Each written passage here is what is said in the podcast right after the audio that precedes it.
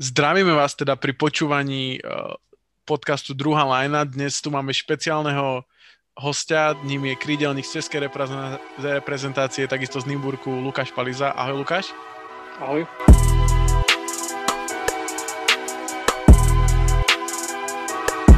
Lukáš, uh, začneme teda prvou, prvou uh, otázkou. Prečo číslo 23 na adrese? Hm.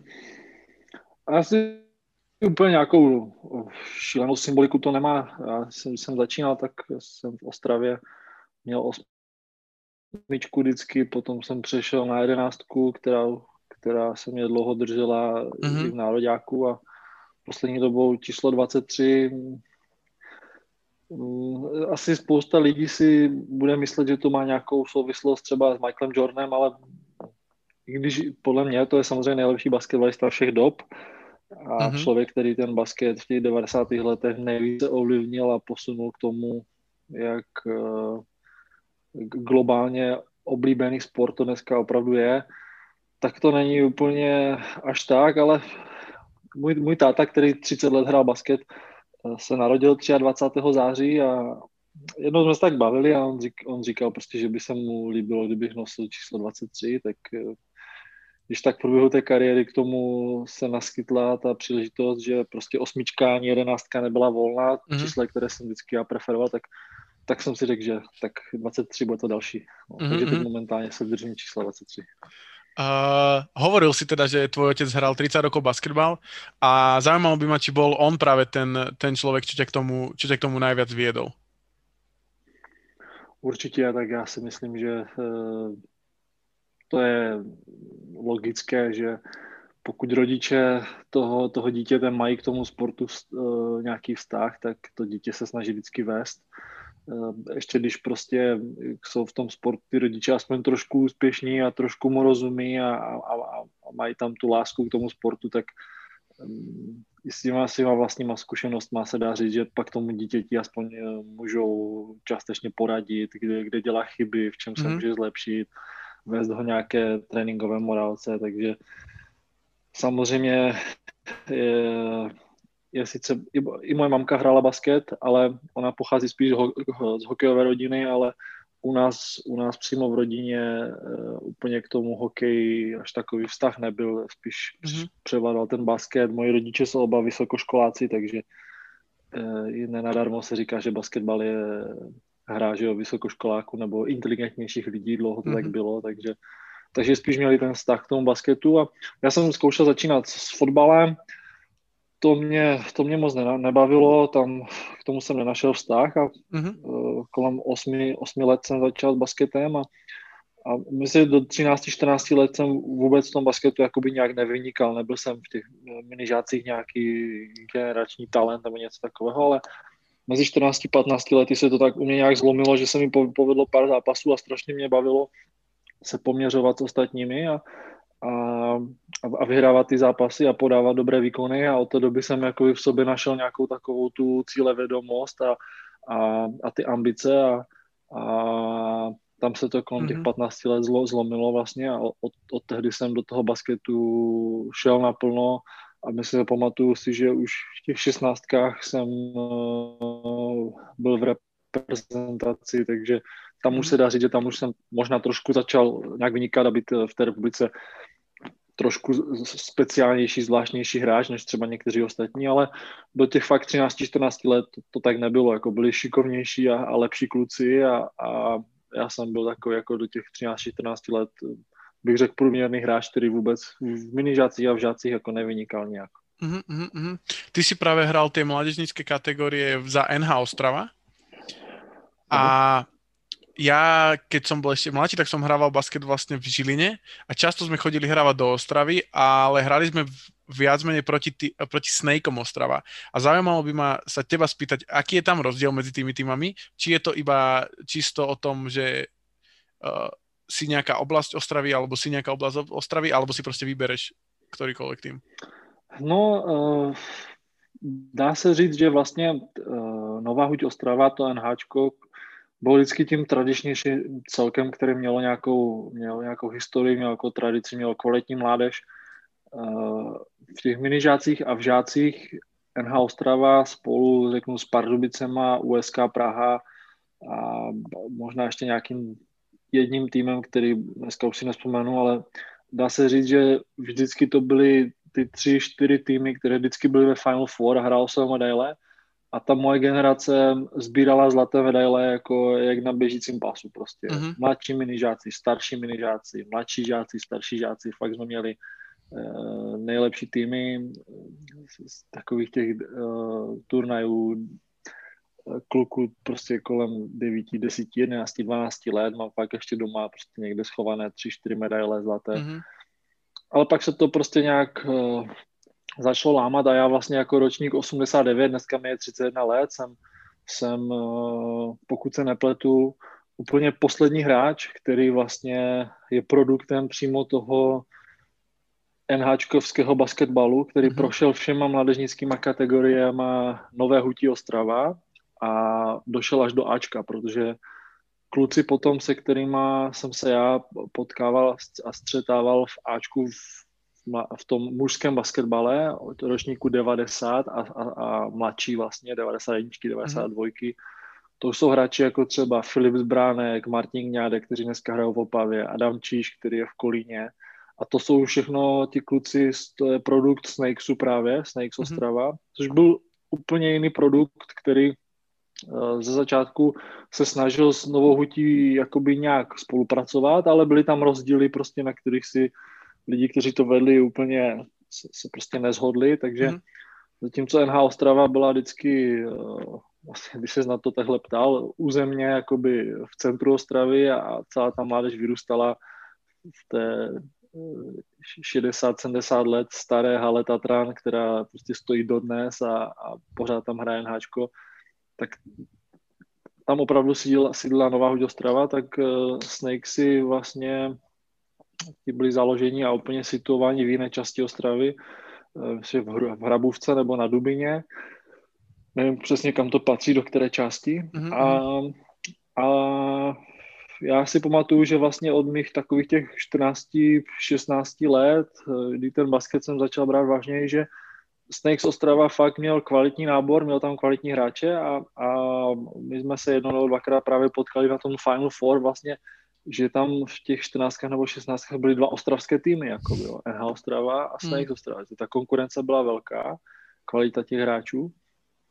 A poslední dobou dá se říct, že uh, ten Snakes měl možná úspěšnější období, že více hráčů po tom roce, narozených po tom roce 90 byl schopen uh, poslat do ligy nebo do mužského mm-hmm, basketu a, a NH Ostrava vlastně po, po takovém tom, řeknu po roce 2010, 2012 spíše přešla na, na tu filozofii zpátky se vrátit k výcho, výchově mladých hráčů, nebrat tolik Američanů až, až na třeba některé výjimky mm-hmm. a rozjet to úplně od, od znova, no, takže byly to úplně dva odlišné subjekty, které se sice jednu dobu snažili spolu spolupracovat, ale, ale mm-hmm. stojí proti sobě a ta konkurence, jak sportovní, tak řeknu i manažerská, tam prostě je.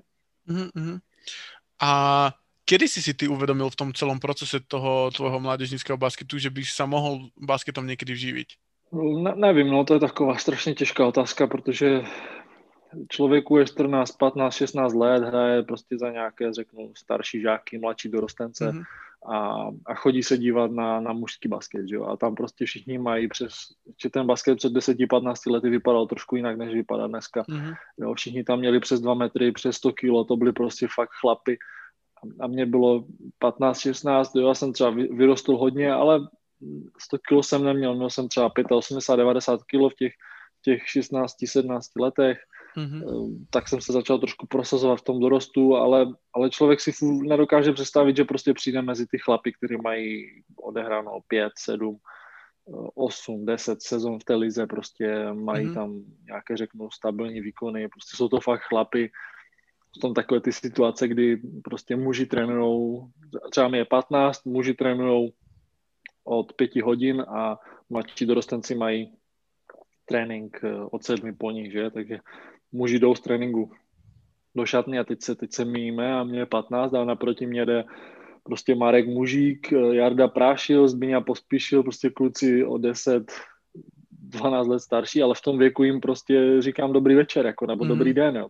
A, a vykám jim, protože se neznáme, jo. takže to je strašně těžká otázka, kdy jsem mm. si uvědomil, jo, jestli budu nebo nebudu hrát ligu.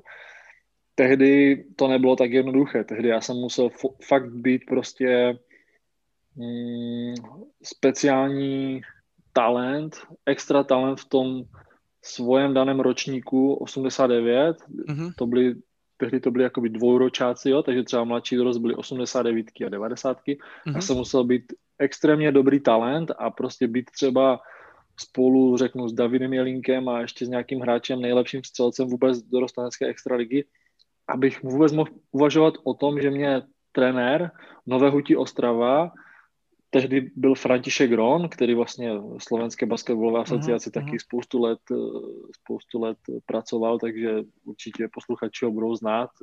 Velmi autoritativní trenér, velký odborník se zkušenostmi z Ameriky a, a z nároďáku. Aby vůbec tenhle ten trenér mě pozval na trénink mužů, jakoby, jo, do uh-huh. Ačka. Já jsem musel fakt něco jako extra prostě, jo. Yeah. Dneska, dneska mi přijde, že ta, ta úroveň jde, co se týče té domácí ligy, tak nechci říct tak moc dolů, jo, ale jde to vidět, že jako místy to vypadá tak, že ty kluby potřebují zaplnit soupisky, tak se podívají na ty mladé kluky a řeknou, jo, pojď, ty máš ruce a nohy, tak my tě bereme na ze 12. Jo. A prostě tehdy to tak nebylo. Když se to podívám zpětně, tak tehdy to byli chlapi svalnatí, obrovští, ten basket byl nebyl tak rychlý, ale byl o to víc fyzičtější a, a náročný prostě na to, aby mladý kluk se tam zapojil. Takže znova se vracím k tomu, na co se ptal. Vůbec, vůbec si nepamatuju bod, kdybych si řekl prostě, hele, mi 15, jsem dobrý, do tří měsíců je tam budu cvičit ty, ty, ty chlapíky v tom Ačku a budu si z nich dělat srandu. To takhle, takhle Jasně. si to vůbec nepamatuju a takhle to vůbec nebylo. No. Mm-hmm. Uh, keď si zoberieme teda ten tvoj herný štýl, tak z toho, z toho, čo som videl, tak mám taký pocit, že si taký prototyp toho moderného krídla, ktoré dokáže hrať v relatívne veľa bez lopty, zároveň vlastne otváraš ihrisko pre ostatných spoluhráčov. Je niekto, kto ťa ako keby inšpiroval v tomto štýle hry, ako uh, individuálně?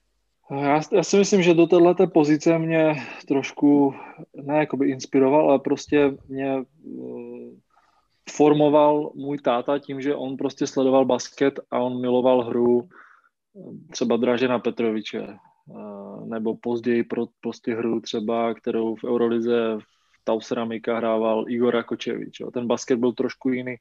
Nehrálo se před řeknu 15-20 let, 20 lety tak dominantně hodně toho pick and rollu, kterého mm-hmm. se hraje dneska, dneska v podstatě 95% všech akcí, všech klubů jsou prostě pick and rolly od A až do Z v různých možnostech. Tehdy se hrálo hodně takového toho, jak říkáš, bez balónu, off screenu, byl střelec, mm-hmm. tak se prostě na něj postavili tři, čtyři clony a ten běhal zleva doprava, dokud nebyl volný, aby si tu svoji střelu našel. A, takhle to tehdy trošku více fungovalo.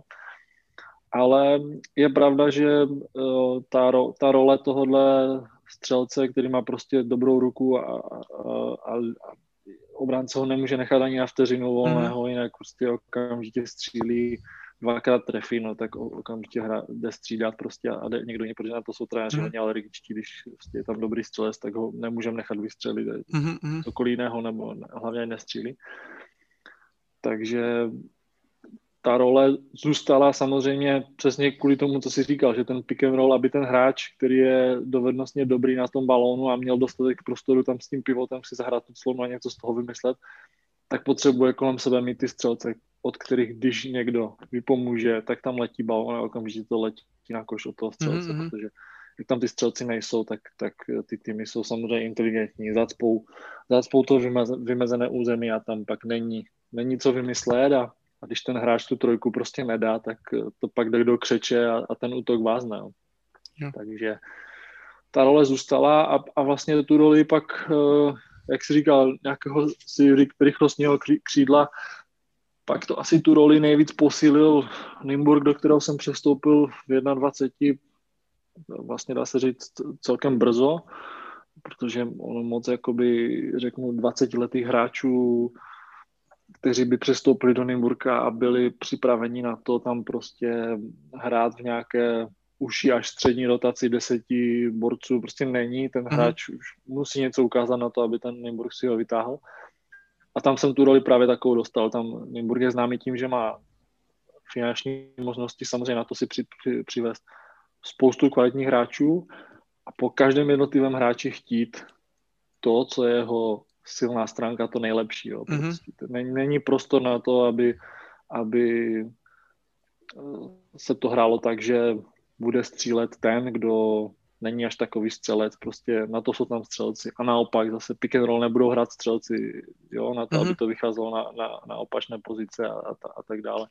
Mm-hmm. Takže ten, ten pokyn Nymburku samozřejmě byl jednoznačný, že prostě bleskový přechod na útočnou polovinu a, a pohybovat se v těch pozicích, eh, ve kterých těch, ten střelec má být a, a v případě, že tam pozice je, tak to na ten kož letí a, a, a Nymburk tím, že je hodně ovlivněný izraelským basketem, který je prostě nahoru dolů, je nesmírně fyzicky a kondičně náročný, mm-hmm. tak uh, jo, tak jak ten hráč nemá rychlost a někdo to zdržuje a není v té, v té pozici, ve které má být, nebo nedej bože, se dostane uh, balon do, do rukou rozehrávače a, a křídla jsou 2-3 metry za ním místo, aby byly 3 metry před ním, tak uh, to je okamžitě oheň na střeše. No. To, mm-hmm. takhle, takhle se to nedá tolerovat. Mm-hmm. K tomu Nymburku sa určite, určite dostaneme.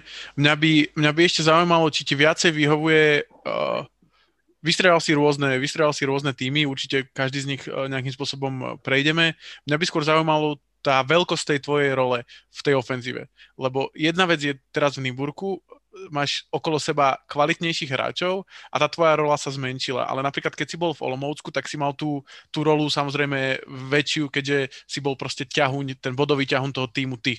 Tak by ma zaujímalo, v ktorej roli si sa, alebo role si sa cítil uh, pohodlnejšie?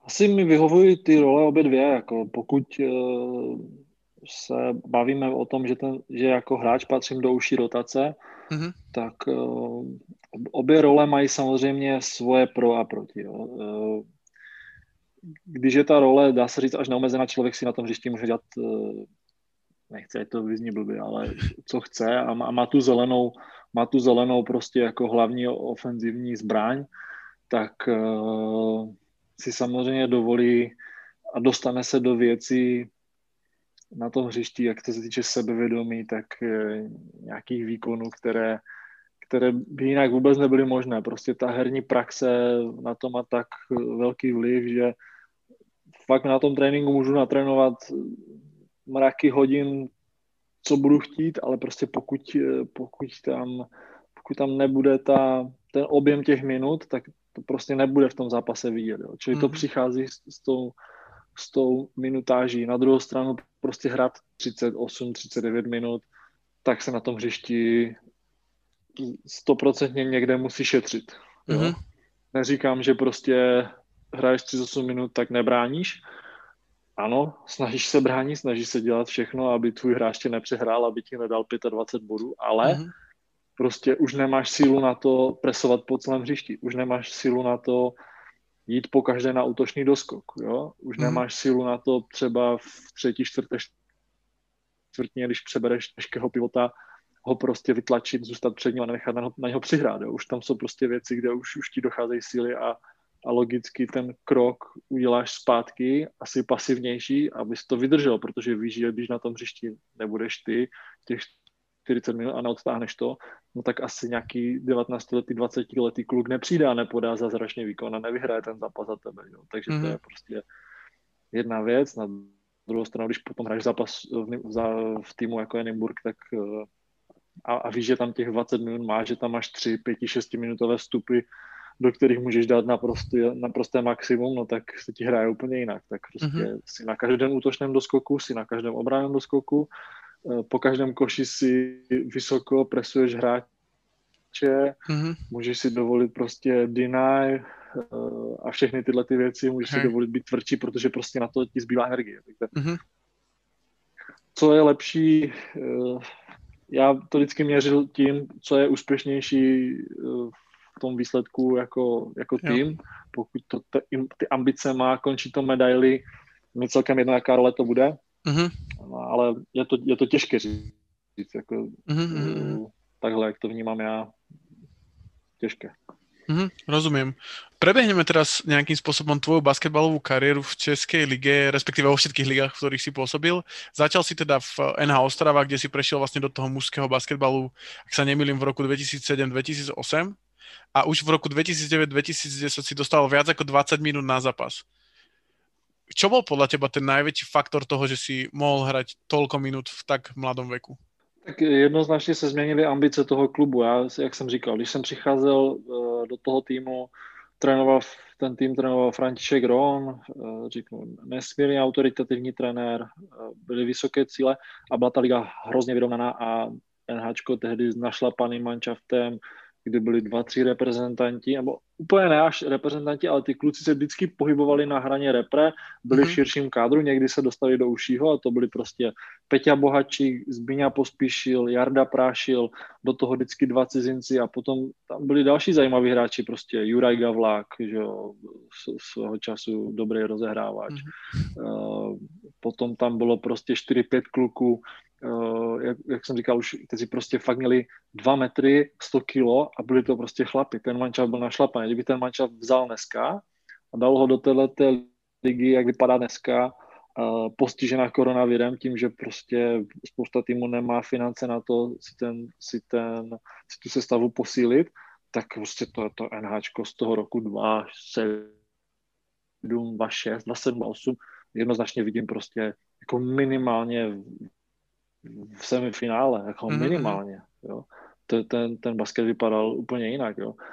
A tam přišla změna, že v, ten kádr se trošku rozpadl, Jarda Prašil odešel do Prostějova, Peťa Bohačík se eh, Zbyňou Pospíšilem šli do Pardubic, jestli se nemýlím, a, a prostě došlo k rozhodnutí, že dostanou šanci mladí kluci a s ambicema se půjde dolů a, a přišla dvou, taková dvou, dvouletá, takové dvouleté období, kdy ten tým vzal uh, trenér Zdeněk Huml, vlastně starší uh, trenér, rutinér se spoustou zkušeností, trénoval mm. Nový Čín, trénoval Děčín a tak dále. Asistenta mu začal dělat Dušan Medvecký, bývalý výborný hráč, jeden z nejlepších střelců české historie. A, a prostě přišli mladí kluci právě ze Snakesu, jak jsem zmiňoval na začátku mm. tady našeho rozhovoru. V tom týmu už jsem byl já a dostali jsme šanci a, a prostě takhle jsme dva roky hráli. První rok jsme byli předposlední a druhý rok se přivedli slušní cizinci, tři nebo čtyři a sedlo nám to a my jsme skončili eh, po té základní části pátí před tehdy ještě pořád silným novým Čínem a hráli mm-hmm. jsme čtvrtfinále s Děčínem. Takže během roku dvou mladí hráči ukázali, že na to nějakým si způsobem mají a tohle mi sedlo, protože ten druhý rok se mi fakt povedl a já, mi vlastně tehdy bylo 20 a v tom druhém roce jsem uh, tam byl, na mé pozici byl ještě Marek Stuchly vlastně, taky jeden z legendárních hráčů, jeden z našich střelců české historie. A my jsme se tak nějakým způsobem střídali v základní sestavě a jsem podával dobré výkony, vlastně jsem nějakých za nějakých 24-25 minut na hřišti, prostě 12-13 bodů na zápas, což u 20 letého hráče není úplně v České lize jako obvyklé, mm. že by takhle každý, tý, každý tým takového hráče měl.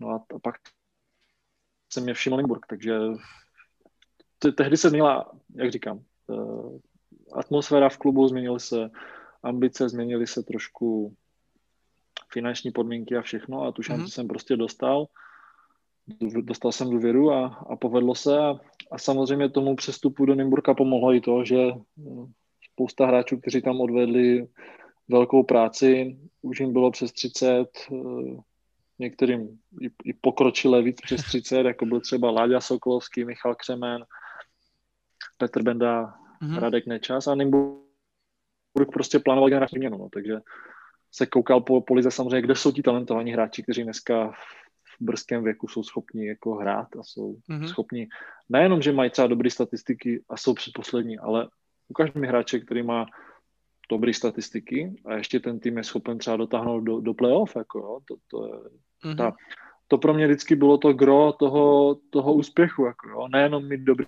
čísla a, a hele, já jsem dal body, ale to, tomu týmu to musí pomoct. Ten tým musí být vítězný. Žádný mm. kvalitní klub si tě nikdy nevezme, pokud nejseš z vítězného týmu. To prostě takhle nefunguje. Mm-hmm. Mm-hmm. Absolutne s tebou súhlasím. Ty si vlastne potom teda dostal ponuku od Nimburku. Predpokladám, že v 20 rokoch uh, z NH Ostrava prestup do Nimburku, tak si ani na sekundu neuvažoval nad tým, že by si uh, zme- zobral napríklad nejakú inú ponuku. Ako si sa ty v, tých, v tom veku, 21 rokov, alebo, alebo 20-21 rokov, popasoval vlastne mentálne s tým, že si prišiel do týmu, kde si mal proste 11 minút na zápas. A tá rola sa o mnoho, o mnoho zmenšila v tom čase? No tak eh, já myslím, že to, je, to byl takový přirozený vývoj. Zase jsem si uvědomoval, že jdu z klubu, který nehraje v evropských pohárech, který nedrtí celý zbytek ligy, každý druhý zápas o 30 do 40 bodů a, a je tam 5-6 reprezentantů dlouholetých, kteří prostě mají za sebou výborné kariéry, Eh, výborné výkony jak v dresu Nymburka, tak v reprezentaci a, a já jsem nešel do toho s tím, že já jsem tehdy podepsal letou smlouvu v Nymburku mm-hmm. a, a to byl jsem ten, to zapojování mě do toho týmu mělo samozřejmě, to, to byl proces. Jako. Nikdo nečekal, že přijdu já ve 20 letech a, a vlastně třeba Pavel Pumprla, který, který v tom Nymburku byl ještě o dva roky dřív než já, Eh, on je o tři roky starší, ale prostě, když jsem přišel mhm. já, tak on tam byl druhým rokem a měl naprosto fantastickou sezónu, kdy on, on byl vyhlášen eh, do, nejle, do druhé nejlepší pětky celého Eurocupu. Mm-hmm. Obrovský úspěch, jo.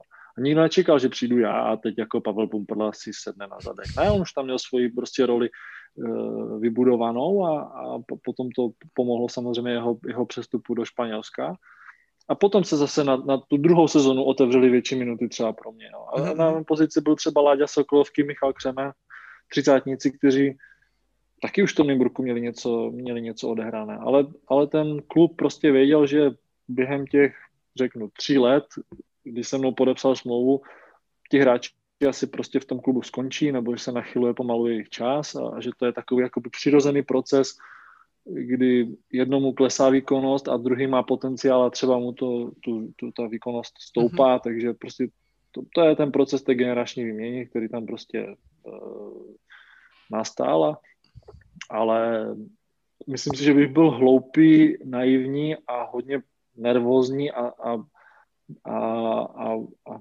nevím, jak to ještě říct, možná stupidní, kdybych si myslel, že přijdu ve 20 do takového klubu, z takového klubu, jako jsem přišel a že od, od prvního dne budu hrát stejné mm-hmm. minuty se stejnou roli. To prostě, to, mm-hmm. to tak mhm. určitě nebylo a, a e, do toho jsem s tím fakt nešel. To byl, to byl proces. Jako mm-hmm. A cítil si tu pomocnú ruku od tých, lebo častokrát e, minimálne na Slovensku alebo v Čechách to je tak, že tí starší hráči, ktorí už majú nejakú rolu v, te, v tom týme, tak nie sú až tak otvorení tomu pomáhať tým mladým hráčom, ktorých potom vystredajú. Cítil si ty opak práve v tom Nymburku? Eh, neuvěřitelně a do dneška jsem těm hráčům vděčný za to a se všema si troufnu říct, že mám dobrý vztah a, mm-hmm. a vzpomínám na to, protože já jsem vlastně do těch 20 20 let fakt hrál jenom v Ostravě a byl jsem v mládežnických reprezentačních kategoriích, ale do mužského reprezentačního basketu jsem nezasáhl do těch 21-20 let.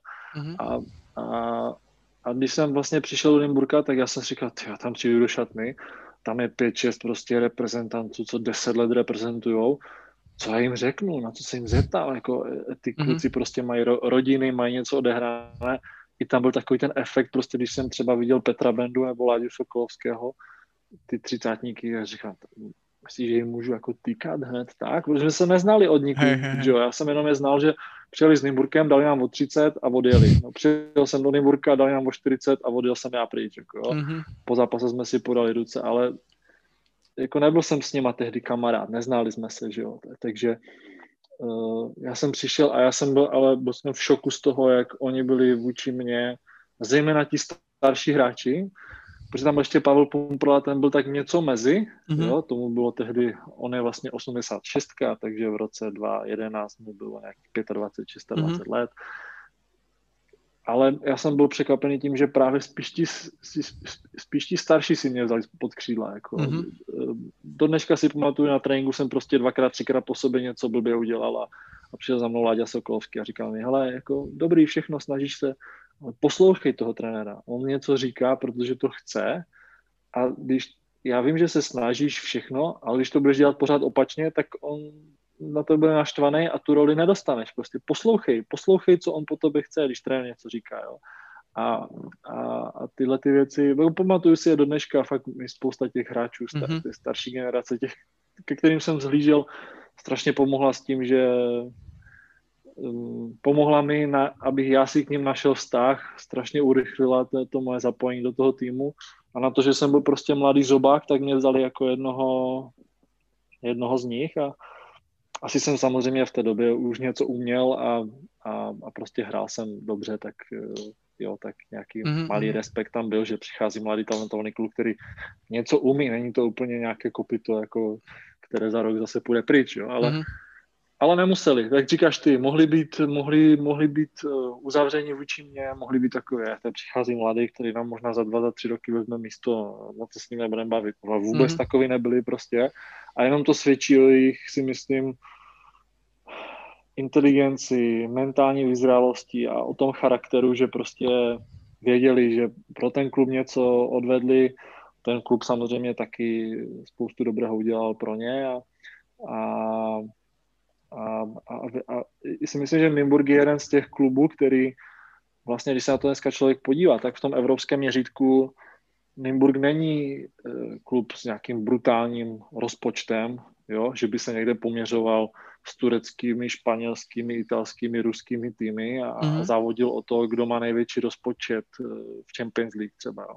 Schönenburg dlouhodobě je klub, který v pohárech má jeden z nejnižších rozpočtů, ale paradoxně poměr cena výkon dosahuje úplně neuvěřitelných výsledků. Jo. Prostě je, je, je schopen z minima eh, vytřískat maximum mm-hmm. nějakým si způsobem a součástí toho si myslím, že je i to, že dlouhodobě, co se týče české kostry toho týmu, tak spolehá na jedna kvalitu těch hráčů, ale taky charakterovou kvalitu a inteligenci. A, a to jsou takové věci, že prostě to tehdy pomohlo mi a, a dneska to vidím, že čeští hráči v tom, v tom Nymburku mají, mají skvělé vztahy. Jednak se znají samozřejmě z reprezentace a všechno, ale tohle to prostě funguje, ta chemie, šatně sranda a, a není tam žádná nevraživost, že by prostě tři mladší a tři starší a neměli se rádi mm-hmm. nebo něco takového.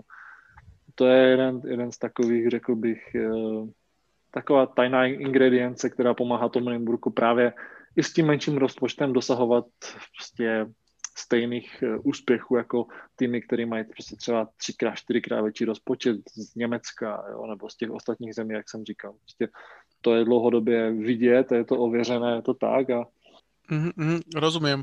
Ďalšia vec, ktorá prichádza s tým, že prídeš do Nymburku, je oproti ostatným českým týmom obrovská zápasová, zápasové tempo. Či už to bola v tom čase VTB liga, či už to bol Eurocup, alebo kvalifikácia do Euroligy. Ako, ako si sa ty vyrovnával s uh, týmto, že vlastne tých zápasov bolo toľko, že v mojich očiach teda, ak, opravom, ak sa milím, ale uh, ty, tie tréninky jsou těž vlastně ukratené o to, kolko je tam těch zápasů. Já jsem asi jeden z mála, který tu situaci tehdy zažil, protože tehdy byla situace, kdy se hrála Česká liga jednu sezonu dokonce i čtyřkolově. Mm-hmm. Do toho byla VTB liga snad skupina po osmi, takže, takže 40 zápasů České ligy, 14 VTB ligy bez playoff.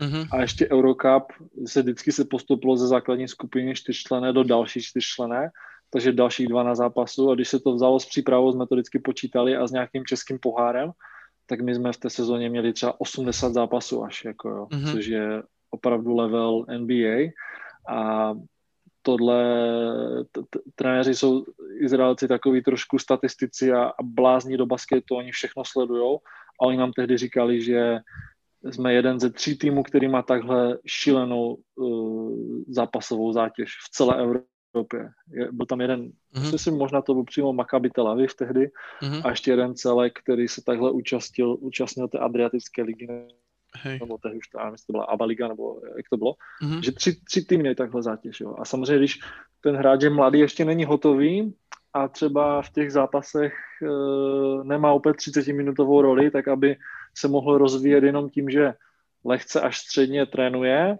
a, a hraje, hraje, hraje, tak eh, já jsem to řešil prostě tak, že jsem trénoval navíc. No. Prostě pro mě mi tehdy strašně pomohlo, že sportovním manažerem eh, Nymburka byl Michal Ježdík, který dneska působí na federaci. To byl, to byl jeden z, z prvních trenérů Nymburka, který dotáhl Nymburk, eh, myslím, že k prvním třem titulům, pokud se ne, nepletu. Je to člověk mm-hmm. nesmírně basketbalově teoreticky vzdělaný, i co se týče tréninku, nejenom basketbalových, ale i třeba uh, takových těch basketbalově atletických tréninků, agility a takových věcí. Jo. Čili on, on z té pozice sportovního manažera vzal třeba mě, Martina Kříže, Tomáše Viorala, kteří jsme byli tehdy mladí v tom klubu a řekl, hele hoši, včera jste moc nehráli, zítra máte jeden trénink, přijďte hodinu před tréninkem, něco uděláme a pak vám na to naváže ten, ten váš týmový trénink. Jo? A Mhm.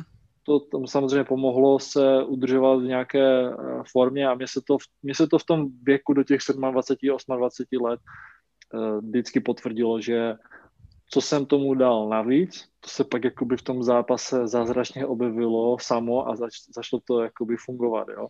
Mhm. A když naopak člověk tomu navíc nic nedával, ležel doma, čučel na seriály nebo hrál na Xboxu, no tak pak jakoby tak ztracel půdu pod nohama, že nevycházelo to tak dobře, aspoň já jsem to tak měl, takže já jsem si Mhm, mhm. já jsem si v tom režimu eh, vždycky, když jsem, ono, i to, to moje třeba hraní v, v tom prvním působení v Nymburce probíhalo tak jako ve, ve vlnách, jo, protože ten, samozřejmě je tam 10-12 kvalitních hráčů eh, a, a tři měsíce hraješ a máš prostě dobré minuty i v pohárech, všechno, ale pak třeba se dva, tři zápasy ne, nezadaří a ten trenér chce něco změnit a Mhm. najednou ti třeba přestane dá- dávat tolik minut a ty se s tím musíš prostě nějak poprat, jako nemůžeš, nemůžeš dělat furt všechno stejně. Jo, takže když jsem měl více minut a cítil jsem to zápasové zatížení vyšší, tak jsem samozřejmě třeba se snažil víc odpočívat nebo nebýt na tom do, nějakém dodatečném tréninku hodinu a půl, ale třeba jenom 30 minut. Mhm. Naopak, když tam ty třeba ty minuty nebyly a byly i zápasy, které jsem prosadil úplně, no tak jsem prostě věděl, že tomu musím dát navíc eh, mnohem víc, aby, abych se v té mm, v- v tom rytmu prostě udržel, protože jak, jak z toho rytmu vypadneš a pak nemáš ani tréninkový rytmus, tak to, to jde jako rychle dolů pak, včetně sebevědomí a všeho. Mhm, mhm. To je zaujímavé inak, presne o tom, o tom, čo hovoríš, že vlastne v tom mladom veku už byť zvyknutý na to, že si profe, proste profesionál. Častokrát to býva, býva problém u, aj u chalanov, čo, čo buď zo Slovenska, alebo z Čech, čo chodia aj do európskych, do, aj do európskych líg v mladom veku, tak majú presne s tým problém, že byť profesionál. Takže to je, to je zaujímavé, že si to dokázal ako keby uvedomiť už v tom, už v tých proste 20 rokoch, že proste spravím niečo naviac, tak sa to proste ukáže, ak to nespravím, tak sa to neukáže, aj keď je to síce možno nejaký dl, dlhší proces, že to není týždeň.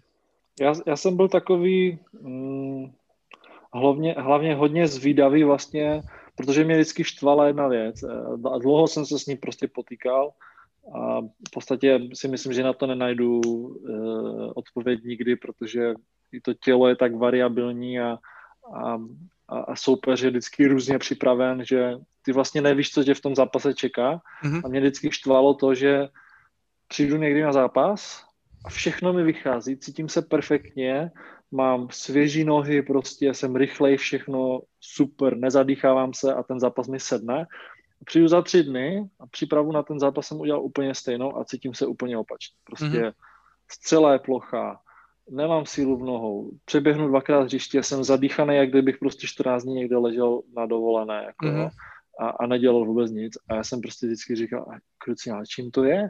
Mám si před tím zápasem potrénovat víc, mám třeba uh, nevím, mám víc střílet, no, mám méně střílet, mám víc běhat. Co mám udělat před tím zápasem, abych se Mhm. cítil vždycky tak perfektně, jak potřebuji.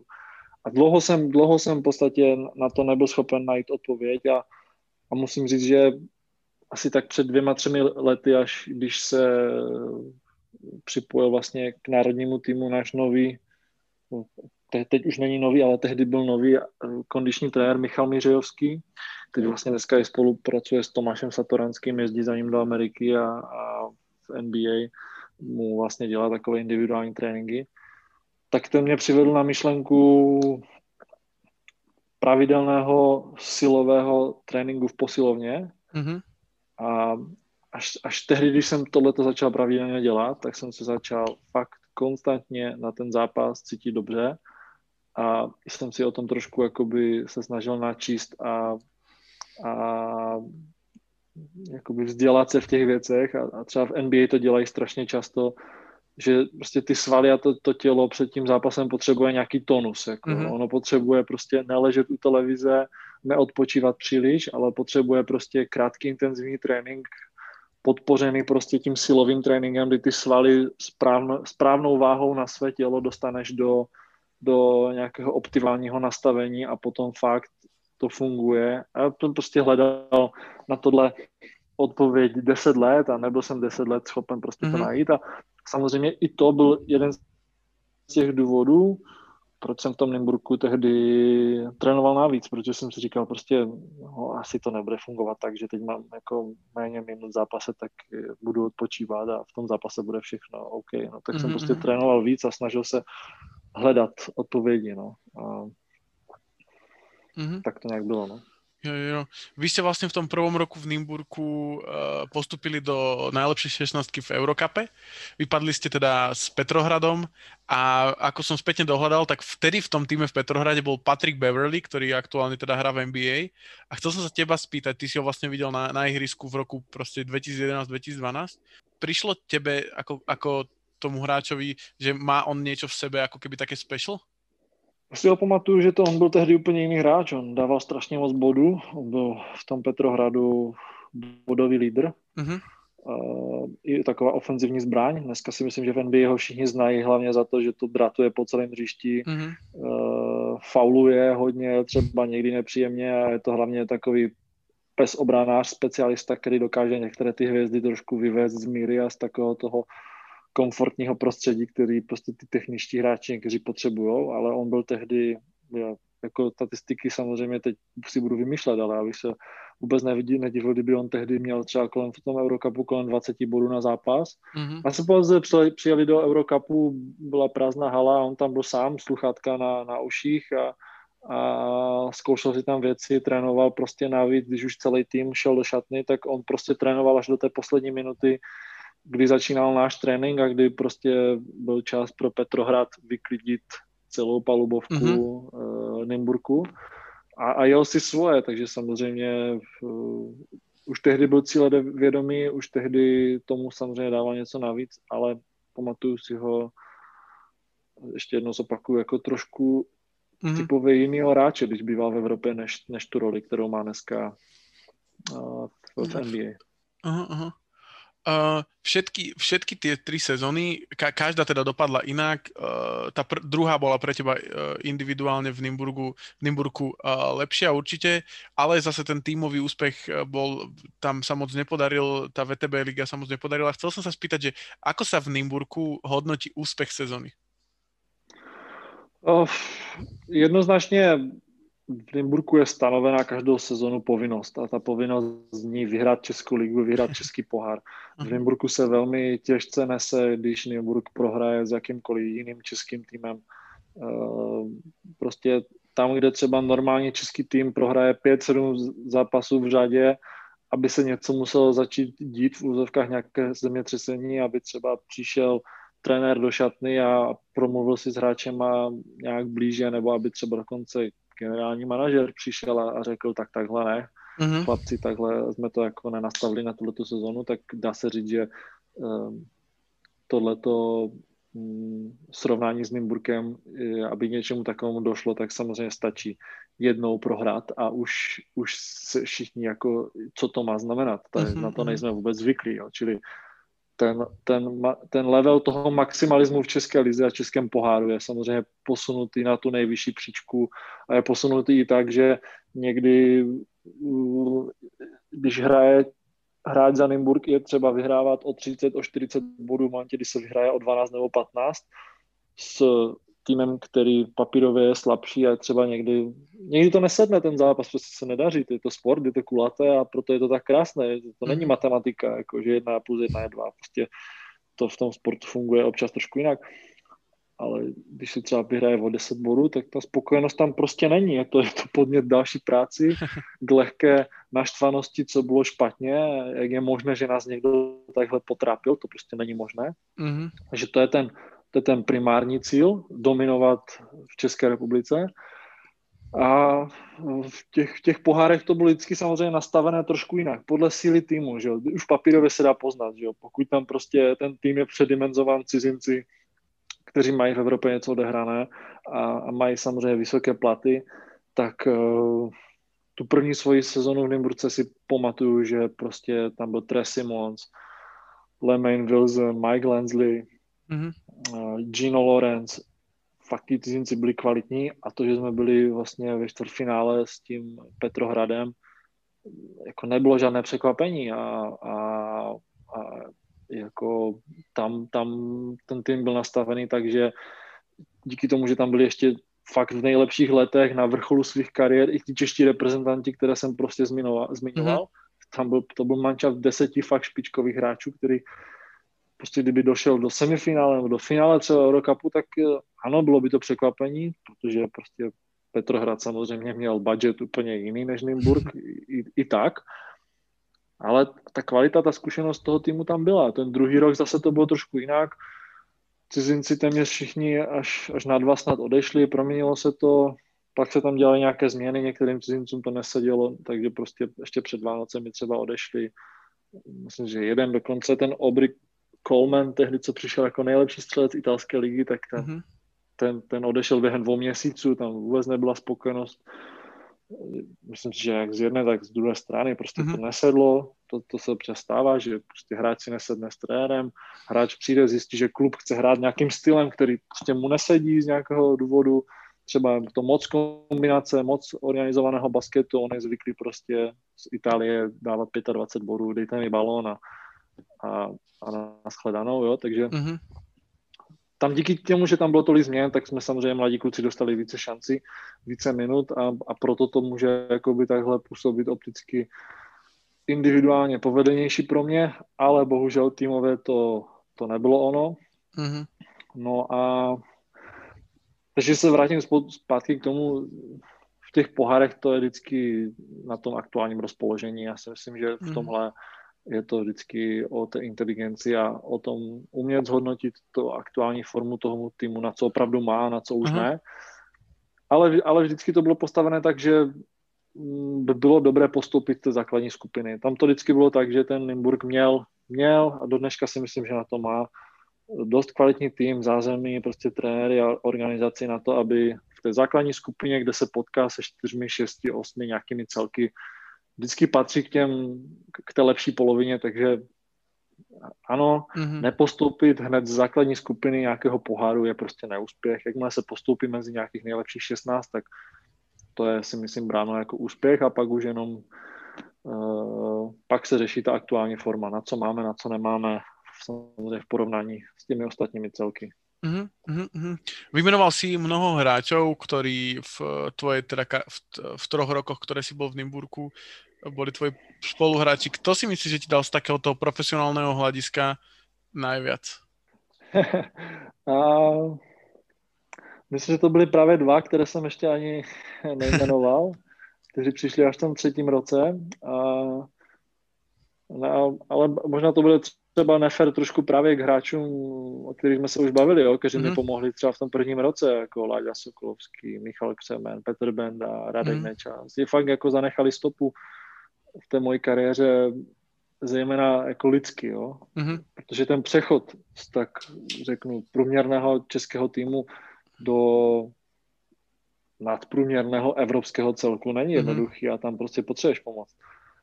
Ale obrov, obrovský jakoby obrovskou stopu ve mně zanechali dva hráči, kteří se v Nymburku připojili uh, třetí rok.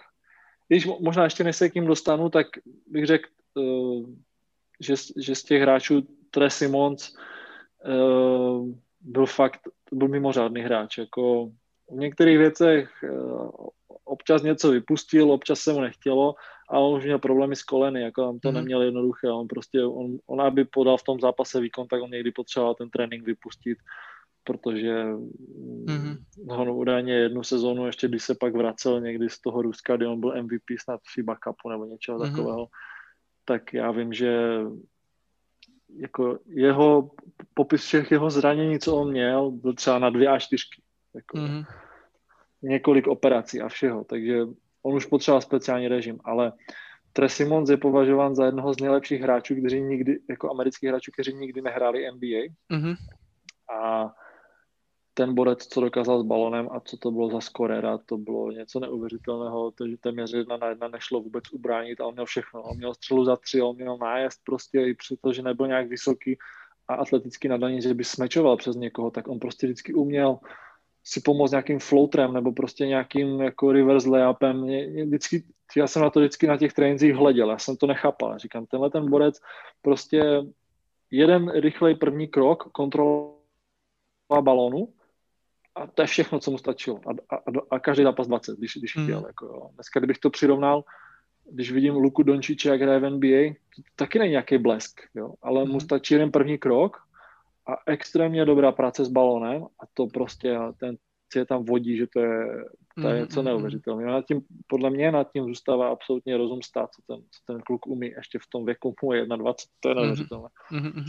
Ale, ale, ale ten obrovský vliv na mě měl jednak Jirka Velš, který se vrátil do Nymburka, tehdy z Belgie, z Šaroroa a, a pak uh, uh, váš slovenský brat Rado Rančík, který mm-hmm. samozřejmě taky ojedinělý hráč. A oba dva, oba, Jirka byl diplomát, byl, ne, byl ne, nesmírně pracovitý, poctivý hráč, který který měl výborné charakterové vlastnosti a tomu týmu hodně pomohl. Radorančík byl, to byl tank, to byl prostě takový sportovní, sportovní vůdce, sportovní líder na tom hřišti. Když mm-hmm. kapitán byl Jirka Velš, tak Rado byl takový, řeknu, sportovní kapitán.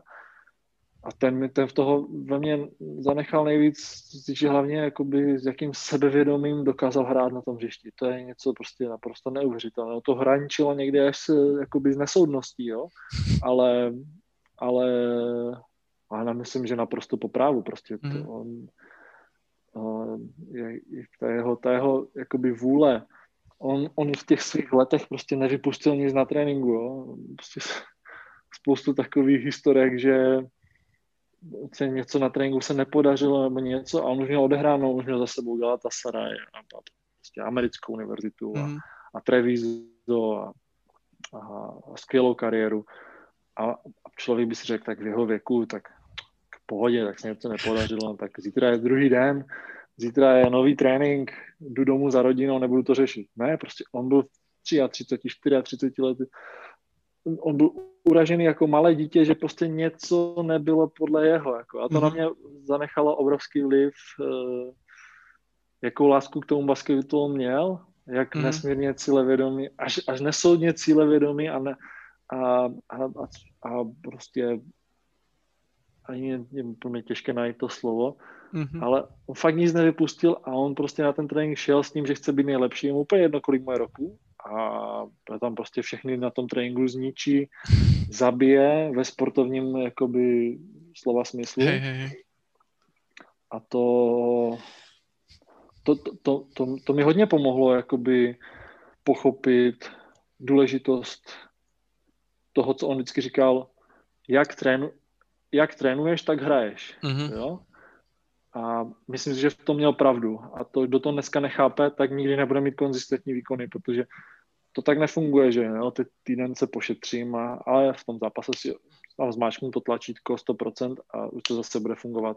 Mm-hmm. Ne, ne, to prostě je, uh, tak jak to říkal Rado, tak já to můžu podepsat prostě, jak trénuješ, tak hraješ, když tomu 14 dní nebudeš dávat maximum, tak ti těch 14 dní se budeš trápit a bude ti trvat 14 dní tvrdé práce, než se zase vrátíš do toho, co potřebuješ.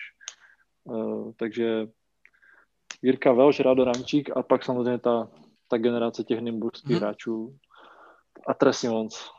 Bych zopakoval ještě. Mm-hmm. Tracy Mons práve je človek, eh, keď som uh, robil teda rozhovor aj s uh, Tomášom Viorelom, tak presne on mi, on mi spomínal Tracy Monsa, že on ako rozohrávač uh, úplne sa proste na to pozeral, že ako je to možné, že on dokáže proste skorovať, že on mohol presne ako si hovoril, týždeň, dva nič nerobiť a proste potom všetky zničiť na tréninku. Já mám jenom takovou krátkou historku, my jsme Tre 14 dní netrénoval my jsme právě měli náročný program, jako jo, VTB Liga. A letěli jsme do Minsku na zápas. A on fakt 14 dní netrénoval, ale on 14 dní netrénoval, takže on přišel na trénink a on tam prostě seděl, díval se na něj, ani se nepřevlíkl a prostě šel zpátky do šatny. Jako. A bez nějakého předzápasového tréninku nic, jenom ráno prostě jsme měli shoot around a on řekl, jo, už to koleno je lepší, jdu hrát, že? A my jenom, ty no tak bude 14 dní nehrál, to bude. My jsme začali zápas trenér ho dal hned do základu. On začal ten zápas dvěma airbally z trojky, že jakože nedohodil takovým způsobem, že ta jedna střela ta jako, tam snad nedolítla o dva metry, jako to bylo šílené. A ten zápas skončil s 38 body. Já, to bylo neuvěřitelného něco, co ten bodec umí. A to byl jeden z těch, tak jak jsem podepsal ty slova toho rada, tak ten tré byl samozřejmě ta výjimka, která on když chtěl a měl ten den, samozřejmě byl nadrilovaný z univerzity a byl to extrémní talent, jo. Mm-hmm. ale on, on si fakt to týden to volno mohl dát, že fakt někde jenom ležel to a on pak přišel na ten zápas a to bylo prostě zjevení, zjevení se nějakého uh, polobasketbalového boha a prostě neuvěřitelný. Fakt, co on mhm, uměl, mhm. to bylo neuvěřitelný. Hlavně jeho handles s balonem, šílenost presne ako ho teraz opisuješ, tak prvé, čo mi napadlo, aj predtým, keď si ho opisoval, aj keď Tomáš Vioral o ňom hovoril, tak prvé, čo mi napadlo, bolo, že Allen Iverson. As, as, asi jo, máš pravdu, no, ale uh, ale uh, já, si, já si myslím, že prostě ty kluci jsou z těch, ty, ty, tyhle ty kluci z těch velkých univerzit a tyhle ty šílení talenti už prostě od 20 let, oni jsou tak nadrilovaní z té univerzity, že z nich se stávají hotoví hráči trošku dřív, než, mm, než třeba z jiných hráčů. A oni pak prostě nepotřebují tolik trénovat, aby, mm-hmm. aby takhle hráli. A Tré byl jeden z nich. No. Mm-hmm. Potom vlastně po těch troch rokoch v Nymburku si prešiel do Německa, do týmu Medi Beirut, Beirut ak sa nemýlim. Uh, Beirut. Tak, tak. E, neviem po nemecky ani slovo, takže díky. A, a prečo si si vybral práve Nemecko? Bol, bola to jediná ponuka, alebo predpokladám, že určite tam bolo viacej ponúk, tak prečo si si vybral práve túto? Uh, tak e, to je, vlastně ještě musíme zmínit to, že pak přišel třetí rok v Nymburku a přišla změna trenéra vlastně. Uh-huh. Uh, Neno Ginsburg s Orenem a Mialem skončili v, v Nymburku a přišel Kestutis Kemzura, prostě jako obrovské jméno, euroligový mm-hmm. trenér z Chimky, který jako ještě z Lokomotiv Kubaň uh, udělal takové úspěchy, jsme tam pak přijeli na VTB ligu, tak se 7 tisíc lidí postavilo, když se řeklo Kestas Kemzura a tleskalo mu mm-hmm. asi mhm. pět minut. Jako, člověk výborný trenér, ale, ale, ale pro mě byl problém v tom třetím roce, že ten tým se uh, nadimenzoval tak a e- ekonomicky spojil vlastně s tehdejším sportovním holdingem Praha, který za, zastřešoval KHL hokejový tým Lev Praha, Lev. Mm-hmm. Že, že, že, že, ten, že ten tým se, znova to řeknu, tak nadimenzoval a přišli takoví cizinci, takových men a takových platů, že to se prostě hrálo cizinci, Jirka Velš, Vojta Hruban, to byla mm-hmm. osmička, která měla prostě, to byla rotace, která hrála a potom jsem seděl. Já, Martin Kříž, Petr Benda tu první sezonu, Pavel Houška a Tomáš Pomykálek, pět hráčů v ručníku a prostě jsme se na ten plac moc nedostali, protože prostě Holt přišel trenér euroligové úrovně, který přišel do Nymburka udělat výsledek s z, z vizí toho, že se třeba povede konečně ta Euroliga pro ten Nymburk a neměl čas na to, jakože on tady mám nějaké mladé, tak budu je nějak jako zapracovávat, mm-hmm. nebo mhm. budu tady se věnovat přílišně nějaké navazující koncepci. Jo. A to byla v podstatě ta třetí sezóna, od které já jsem třeba čekal postupný vývoj a úplně nejvíc, ale ono to mělo úplně opačný efekt. Já jsem v, tom poslední, v té poslední sezóně měl fakt období, kdy jsem prostě nehrál vůbec, protože on pro mě ty minuty neměl a ty ambice byly nastavené jinak a on mm-hmm. prostě preferoval užší sestavu, hrát to na těch svých 7-8 lidí a nebyl jsem jediný, bylo nás tam víc takových. A mě tehdy skončila smlouva, takže my jsme jakoby řešili, co dál.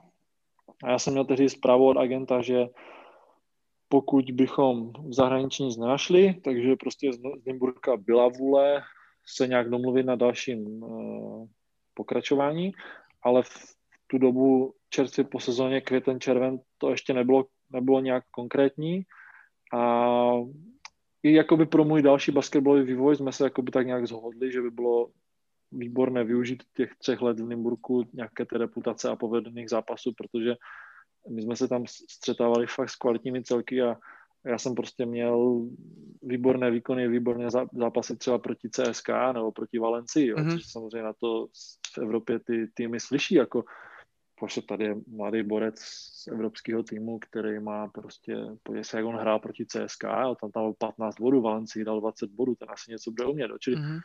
ty, dve, ty dveře se otevřely a Německo to bylo proto, protože to bylo strašně rychle a já jsem tehdy neměl moc trpělivost čekat někdy do konce leta a, a moc si s tím zahrávat, protože jsem tu poslední sezonu moc nehrál v tom Nymburku a nechtěl mm-hmm. si to riskovat. Takže v momentě, kdy se ozval Bayreuth vlastně na základě toho dá se říct, že v druhém nebo v třetím roce jsme tam hráli při, přípravách v Německu zrovna s Bayreuthem a já jsem v tom přípravném zápase dal 30 bodů, takže si mě pamatoval, tak trenér tak ten trenér mě chtěl okamžitě a, a takže jsme se rychle dohodli a, a rychle jsem šel a hlavně to bylo prostě trošku jakoby ne, neprobádané uh, údolí, dá se říct, protože snad, uh, než jsem tam šel já, tak když neberu krátkou epizodu Luboše Bartoně, který tam hrál za Braunschweig, myslím, tak uh, tam 20 let nebyl žádný český hráč, jo.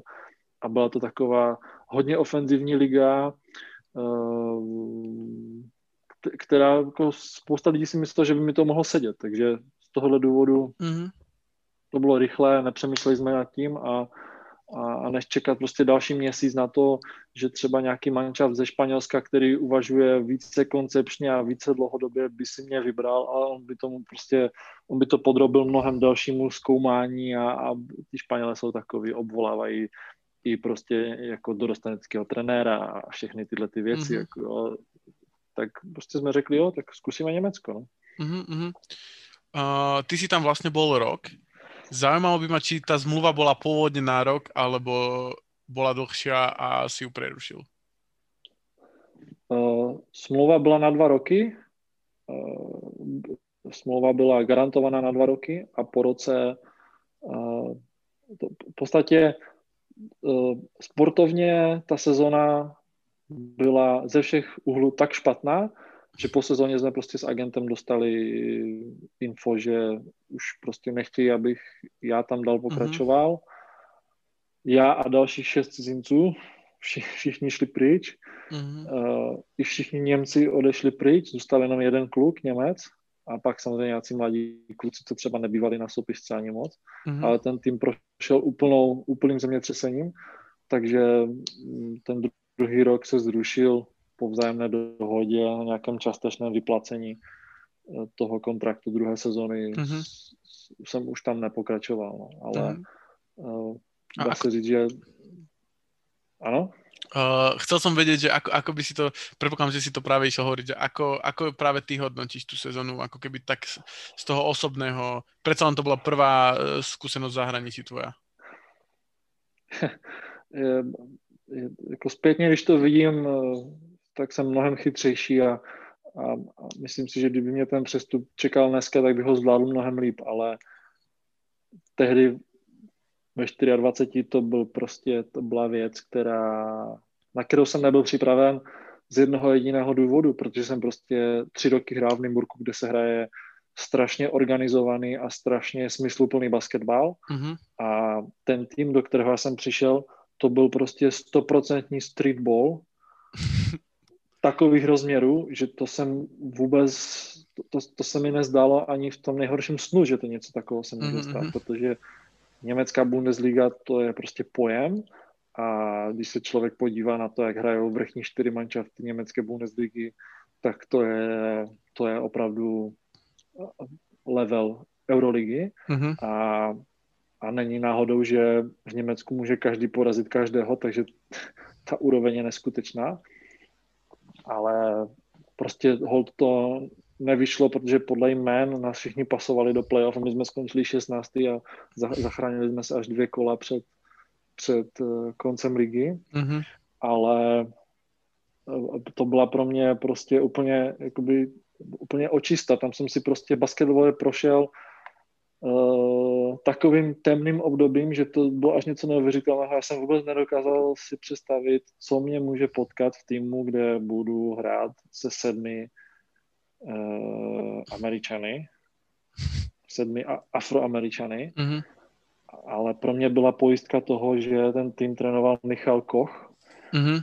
že ně, německá legenda, to je, to je borec, který hrál celý život na pozici 2, skvělý střelec, výborný obránce a pět nebo sedm let trávil v Panathinaikosu Ateny pod Obradovičem. Mm-hmm. Vyhrál Euroligu, vyhrál německou ligu, vyhrál Eurobasket s Německem a já jsem si říkal, to není možné, aby prostě my jsme nehráli dobrý basket, ale to nebylo, to, to nebylo nic, to prostě to bylo, to prostě hodil balon mezi deset hráčů a hrajte. Jako.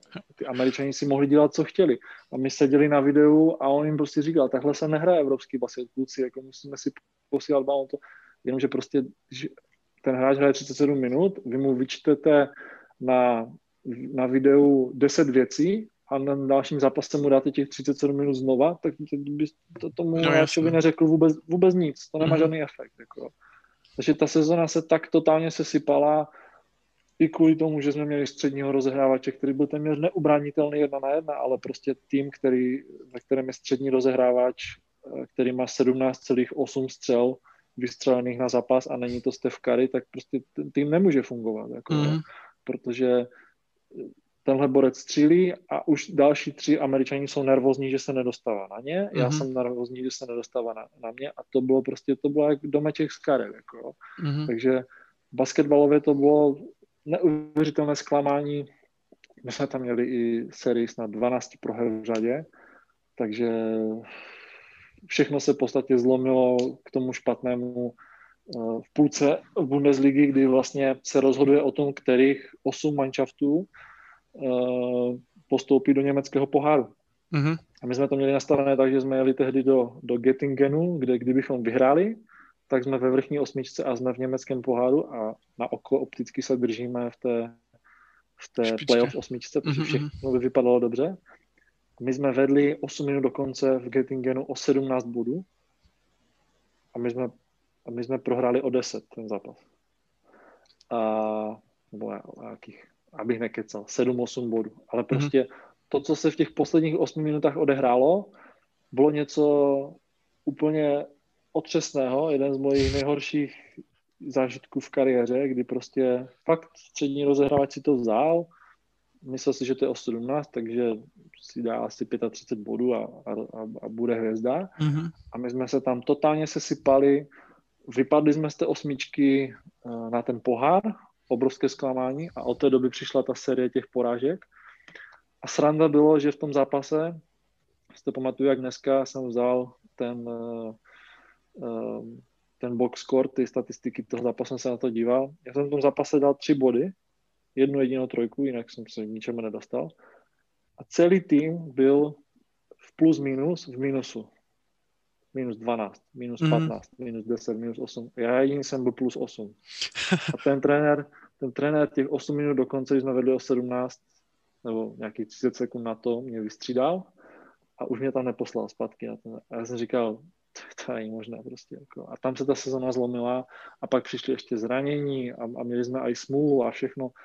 A tam fakt z týmu, který byl předpokládaný, že bude někde v playoff, to jsme to nakonec zachraňovali tu sezonu a, a, a byl to fakt velký průser, který skončil prostě zemětřesením takovým, že v tom Bayreuthu zůstal jeden.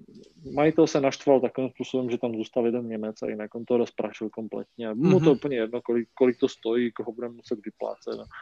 Tím je Německo známe. Oni ty peníze mají, takže jim to je celkem jedno. Mm-hmm. Každo... No, jako, tam si dělají, co chtějí. No.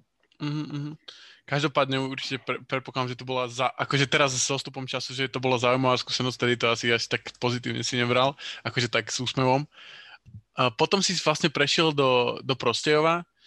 A chcem sa spýtať, podľa toho, čo si hovoril, tak si myslím, že Prostejov práve preto, lebo tá, če, tá Česká liga ťa poznala z tých rokov, ktoré si tu bol a po hen takej sezóne predpokladám, že tých ponúk nebolo giganticky veľa podľa môjho názoru to bolo do, bola dovtedy individuálne tvoja najlepšia sezóna. Ako ty hodnotíš prechod do Prostějova a prvú sezónu v, ne, v ňom?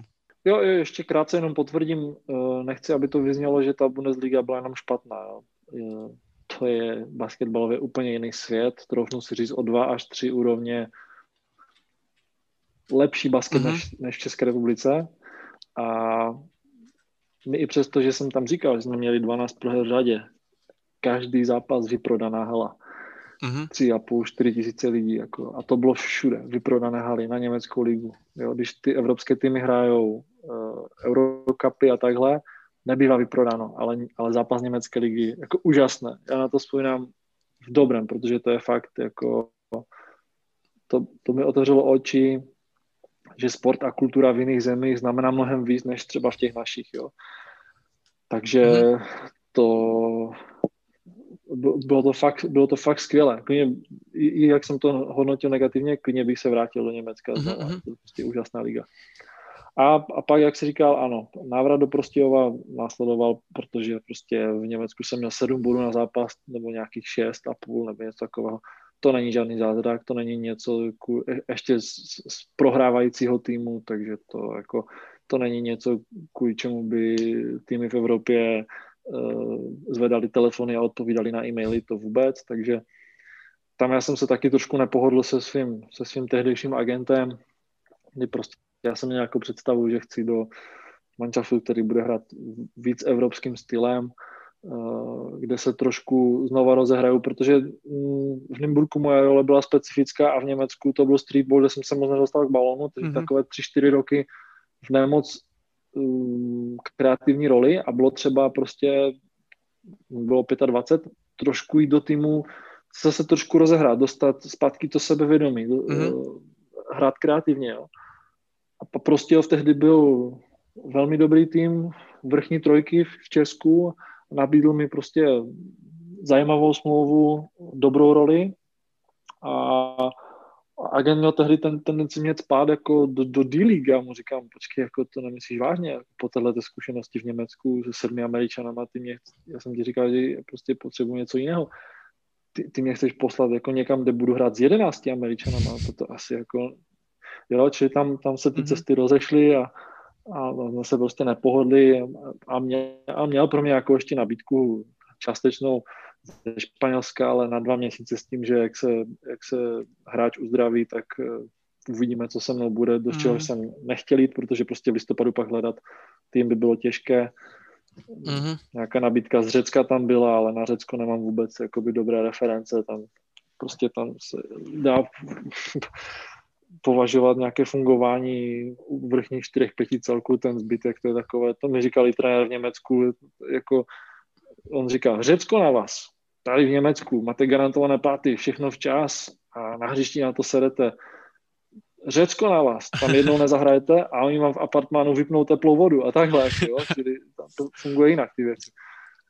A ten prostě byl velmi konkrétní, velmi fungující tým tehdy a, a myslím, že mi to, ta, ta, ta role mi sedla, zase jsem se rozehrál do takového toho hráče, mm, který prostě v té lize uh, odvedl svoje a hrál za tým prostě medailový a, a, mm-hmm. a my jsme potom prostě potřeba udělat ten krok zpátky. I když mm-hmm. je mhm. samozřejmě pravda, že ten krok zpátky do České ligy je obrovský problém pro tu budoucnost toho hráče, protože jo, jak, jak se do té ligy vrátíš, už těžko se zase jako znova odchází do Evropy. Je to takové, to, to smrdí to tím, že ten návrat do České ligy je takové to uspokojeně. Zahrabání se, ze kterého už se jako těžko potom vychází pryč. No. To, to zvláštní. No. Mm-hmm. Vy ste vlastne v Prostějove v prvú sezónu sa dostali do playoff, nakoniec ste teda v playoff uh, vypadli, respektíve vypadli, dostali sa o súboj o tretie miesto s Dečinom.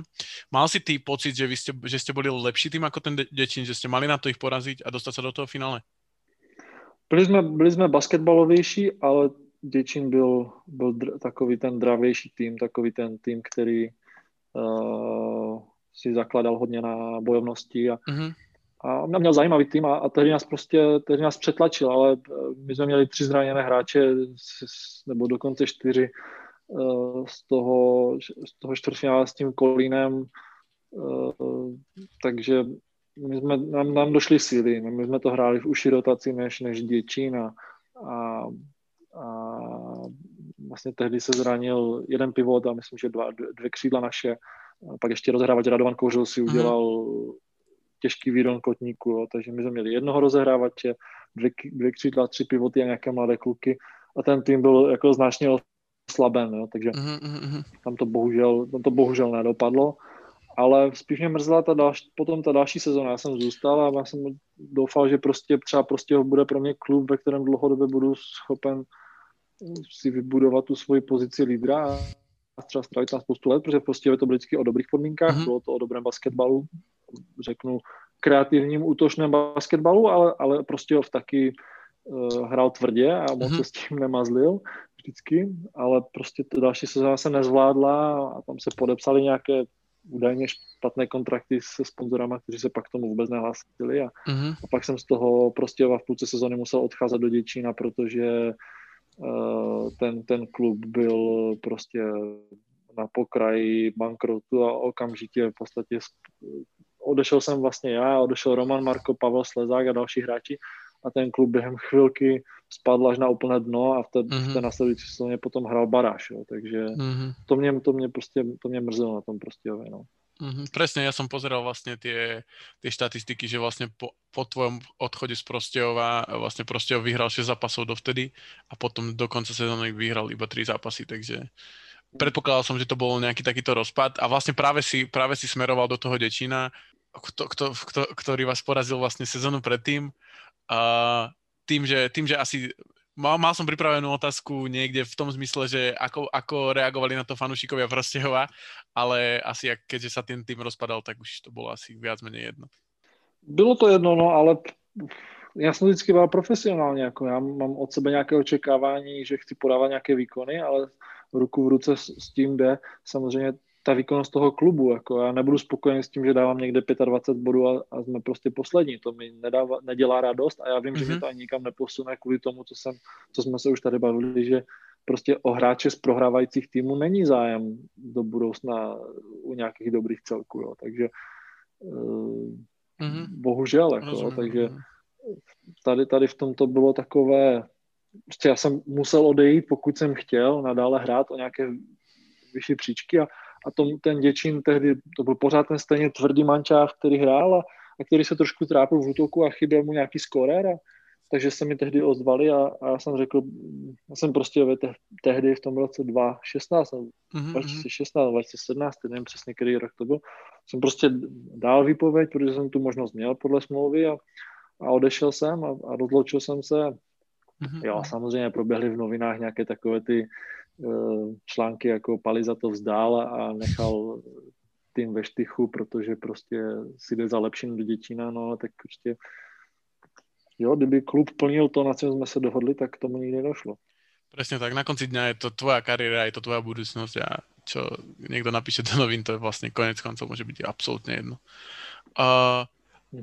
Strávil si vlastne zbytok tej sezóne v Dečine, ale nepodpísal si tam ďalej, uh, ďalej, ďalej tú, tú, tú zmluvu. Zaujímalo by ma, že či bola, boli tam nejaké teda rumors, že, že ostávaš v Děčine, alebo si sa rozhodol teda odísť do Polska? Ne, eh, to rozhodnutí, že nebudu pokračovat v Děčíně, přišlo dřív, než se dojednalo Polsko. Mm, a v Děčíně eh, to byl jiný basket, na který jsem si musel trošku zvyknout, mm. ale myslím si, že po nějaké době jsem si prostě odvedl svoje eh, na, na, na poměr těch té minutáže, kterou jsem dostal a na ten na ten styl hry, který prostě Děčín hrál, jsem si prostě odvedl svoje a ta sezona byla završena nesmírně úspěšně ve finále s stříbrnou medaili, s tím, mm-hmm. že se hrálo na dva, na, dva, na dva odehrané zápasy a potenciálně rozdíl ve skore s Nymburkem a my jsme, my jsme tehdy měli silný mančat, protože v tom děčínském týmu byli čtyři bývalí hráči Nymburka. Byl tam Tomáš Komikálek, Tomáš Vioral, já a Pavel Houška. A do toho spousta dalších prostě eh, hráčů, kteří v Děčíně měli odehraných x ligových sezon a ten tým byl čistě český a, a, a nám, nám to prostě šlo, fungovalo. Dostávali jsme se tehdy do finále přes strašně silné Pardubice, které tehdy startovali ve FIBA Cupu měli výborný manšaft, opírali se, myslím, o tři nebo čtyři Američany, fakt hráli dobře. Na papírově si myslím, že jsme jakoby v úzovkách na ně vůbec neměli, ale tam se projevila taková ta buldočí povaha, ten styl hry, ta bojovnost prostě. Uh, řeknu hodně dobrá, hodně, hodně dobrý defenzivní scouting od tehdejšího trenéra uh, Budinského, který fakt tu defenzivu měl pro, promyšlenou a na každého, na každého protivníka se uměl prostě připravit velmi strategicky nad tím přemýšlel, jo? Co, od, co od daného hráče, kam ho, do čeho budeme tlačit, co chceme, co nechceme. A dva hráči vždycky na to byli určení, že budou bránit tohle toho borce a prostě, jo, dobře najíždí, je chytrý, dělá backdoory, prostě, ale nemáš tak dobrou trojku, jo. A, a prostě my jsme fakt byli schopni ty Američany vyeliminovat a skvěle mm-hmm. bránit tehdy a porazili na Pardubice 4-1 v té sérii a bylo to částečně překvapení, na papíře, ale herně si myslím, že vůbec, protože jsme byli fakt mm. lepší a byli jsme dravější. A já jsem měl podepsanou smlouvu do konce roku s dvouletou obcí a pa, pak tam prostě nastal takový, takový zvláštní moment, kdy já jsem vlastně po, celé, po celý ten půl rok, co jsem tam působil z Děčína, cítil uh, obrovské ambice. Několikrát jsem se třeba sešel i s lidmi s vedením a bavili jsme se o budoucnosti a, a oni mi naznačovali, že prostě chtějí zvyšovat rozpočet a přivádět další bývalé hráče Nymburka nebo třeba kvalitní cizince mm-hmm. a tomu Nymburku být uh, vyzývatelem dlouhodobým, jo? protože Děčín má skvělé fanoušky a vždycky, když Nymburk přijede do Děčína, tak to byla eh, horká půda, eh, dobrá atmosféra a Děčín byl, byl fakt schopen vždycky z Nymburka vymášnout to maximum. Ten Nymburk se vždycky na to nadřel, aby tam prostě v té koncovce třeba nějak vyhrál. Jo. Takže já jsem z toho cítil budoucnost, ambice, ale po sezóně prostě přišla situace, kdy eh, bylo řečeno, že odchází jeden velmi významný partner z klubu, takže finanční situace není úplně jasná, bude se to prostě řešit co a jak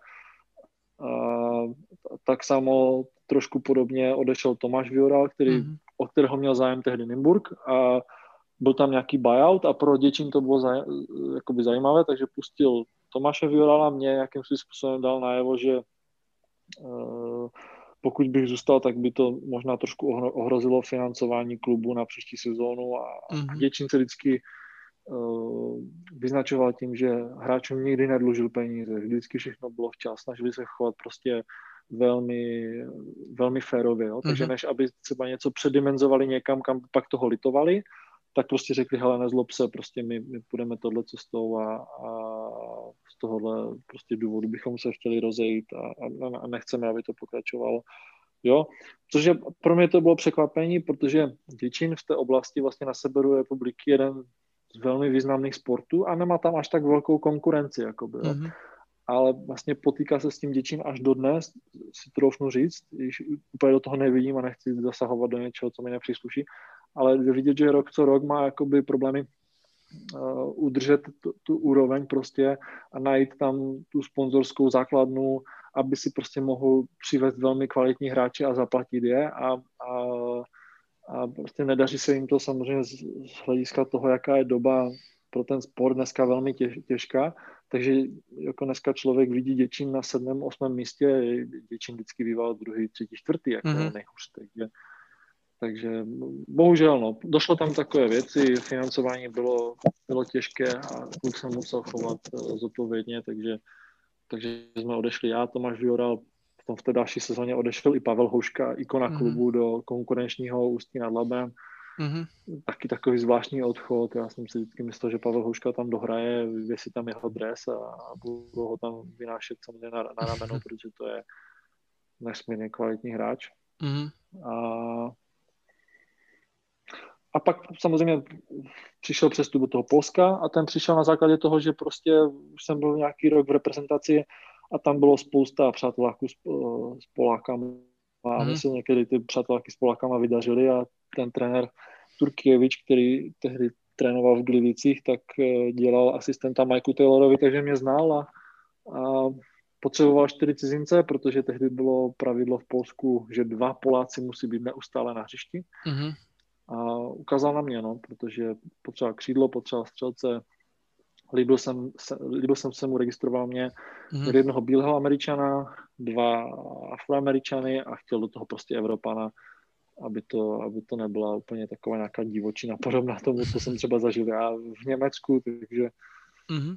a, v, a, v, a v tom Polsku musím říct, že byl jsem velmi příjemně překvapen, protože vím, že Poláci jsou nesmírně tvrdí basketbalisté, nejdou daleko pro ránu a měl jsem trošku strach toho, říkám si, jak ta liga bude vypadat, ne, nebudou to takový prostě řezníci, nebude to o tom, že tam hlavně žducha do koho sejme na zem dřív, tak ten jako je, a vůbec to tak nebylo, ta, ta polská liga je neuvěřitelně kvalitní. Mm-hmm. Já jsem to vůbec nečekal.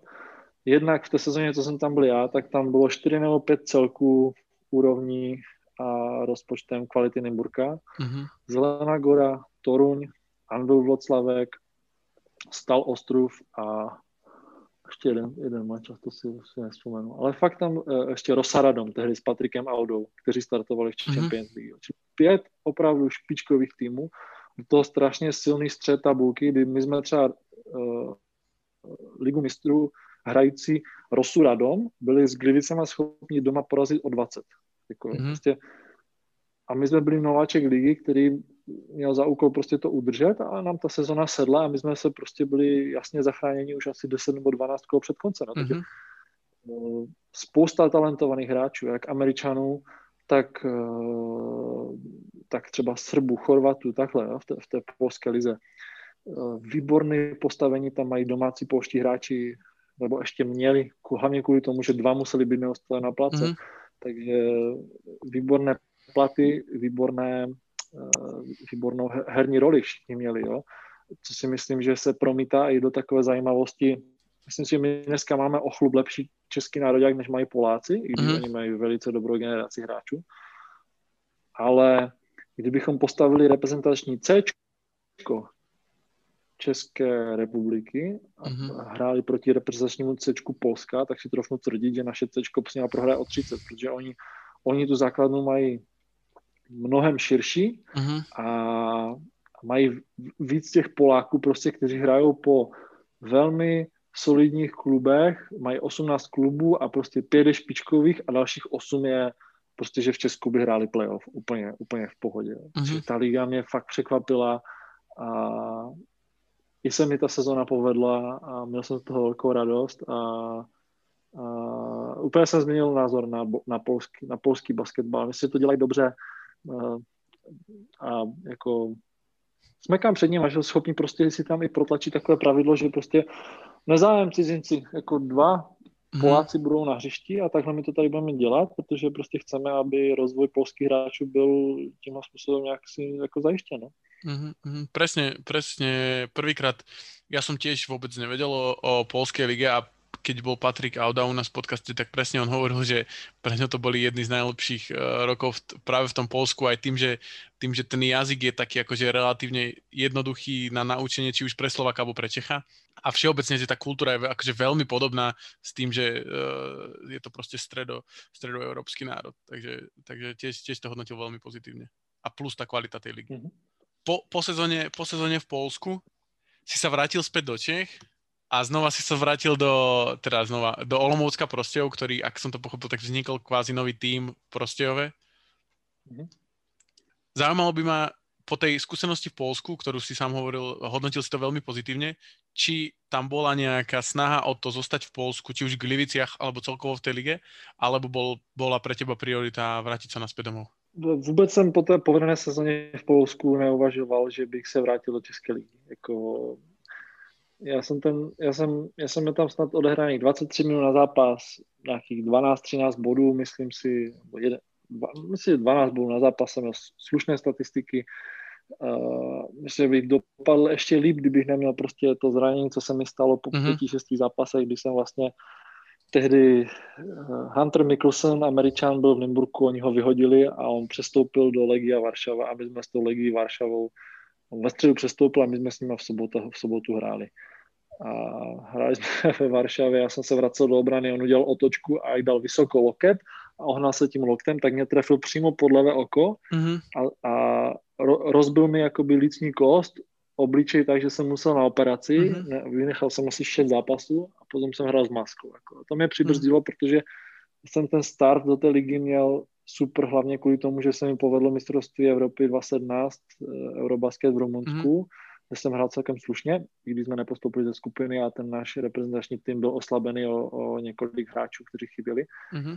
Ale jo, či to, či to jsem, ta sezona se mi cel, jakoby, řekl bych, fakt objektivně povedla a chtěl jsem zůstat v zahraničí, ale prostě ta nabídka, která přišla z Olomoucka, byla, byla dlouhodobá a byla tak dobrá a ten zájem byl tak velký, že prostě uh, tomu, tomu, ne, tomu prostě horko těžko by v zahraničí něco konkurovalo, protože vznikl úplně nový klub, který byl zastřešený v Prostějově velmi znám, známou uh, tenisovou organizací, prostě tam, tam ty sporty jsou spojené nádoby, takže do toho přišel nový management, uh, který je velmi schopný a má za sebou nejen prostě velký finanční kapitál, ale taky úspěchy a oni prostě ví, jak se ten sport dělá a nabídli mm-hmm. mi smlouvu na čtyři roky, což prostě já už jsem měl 27, 28 a už jsme s ženou taky přemýšleli, jako že se usadíme, protože ten život není jednoduchý, když člověk rok co rok pořád e, mění angažma a, a v letě čeká, co bude, co nebude, že, takže tohle to jednoduché nebylo a ta nabídka byla tak prostě dobrá, že já jsem řekl agentovi, hele, nezlob se a on mi říkal, o čem to bude a já jsem mu říkal, o čem to bude, tak on vykulil oči a říkal, aha, dobrý, no tak to se nemáme o čem bavit. To ti asi v zahraničí momentálně po té sezóně v Polsku neseženu nic, co by tomu mohlo konkurovat. Mm-hmm. Ještě v tom měřítku, že to bylo prostě v Olomoucku na čtyři roky. No. A mm-hmm a ta první sezona byla, byla v Olomoucku fantastická. Měli prostě tři, čtyři kvalitní cizince, do toho ten Douglas, ten se tam vyhrál, byl prostě MVP ligy a my jsme několikrát byli schopni doma potrápit Nymburk a měli Nymburk na lopatě, ale, ale tam rozhodly zkušenosti. Tam rozhodlo to, že Nymburk hraje poháry a, a má zkušenosti z těch vyrovnaných zápasech a, zápasů a z koncovek a vždycky nás přetlačil. Mm-hmm. Ale Skončilo to, skončilo to bronzem nakonec, ale, ale to byla jedna ze sezon, která byla tak povedená herně, lidsky, co se týče cizinců a všeho, na kterou fakt budu vzpomínat, protože mi to neskutečně bavilo a jak se stal vlastně na začátku toho podcastu, jestli, jsem, jestli mi vyhovuje víc ta role být jeden z mnoha, mít nějakou pěknou roli a být v špičkovém týmu, anebo být možná trošku horším týmu, ale mít roli jakoby maximálně velkou toho lídra, mm-hmm. tak eh, ta sezona tehdy z, té, z toho pohledu toho lídra eh, byla asi tak, jak bych si to představoval. No. Prostě mm-hmm. dařilo se mně, dařilo se klukům kolem a, a ještě, jsme, ještě jsme prostě byli schopni i šlapat Nimburku na paty.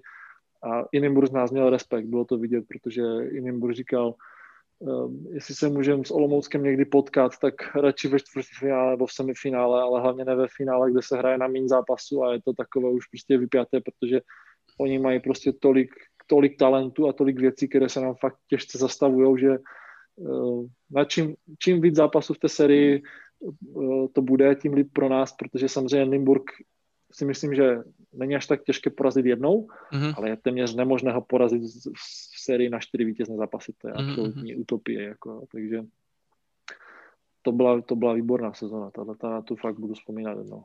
Mm-hmm. Presne ako si hovoril, tá sezóna bola individuálne, čo sa týka čísel, tak z toho, čo som vyťahol, bolo, že si strieľal 7 trojek na zápas pri 45% úspešnosti, čo sú úplne akože nemysliteľné čísla fakt to sú proste, si, si bol najlepší strelec, čo sa týka, najlepší trojkár celej Českej ligy.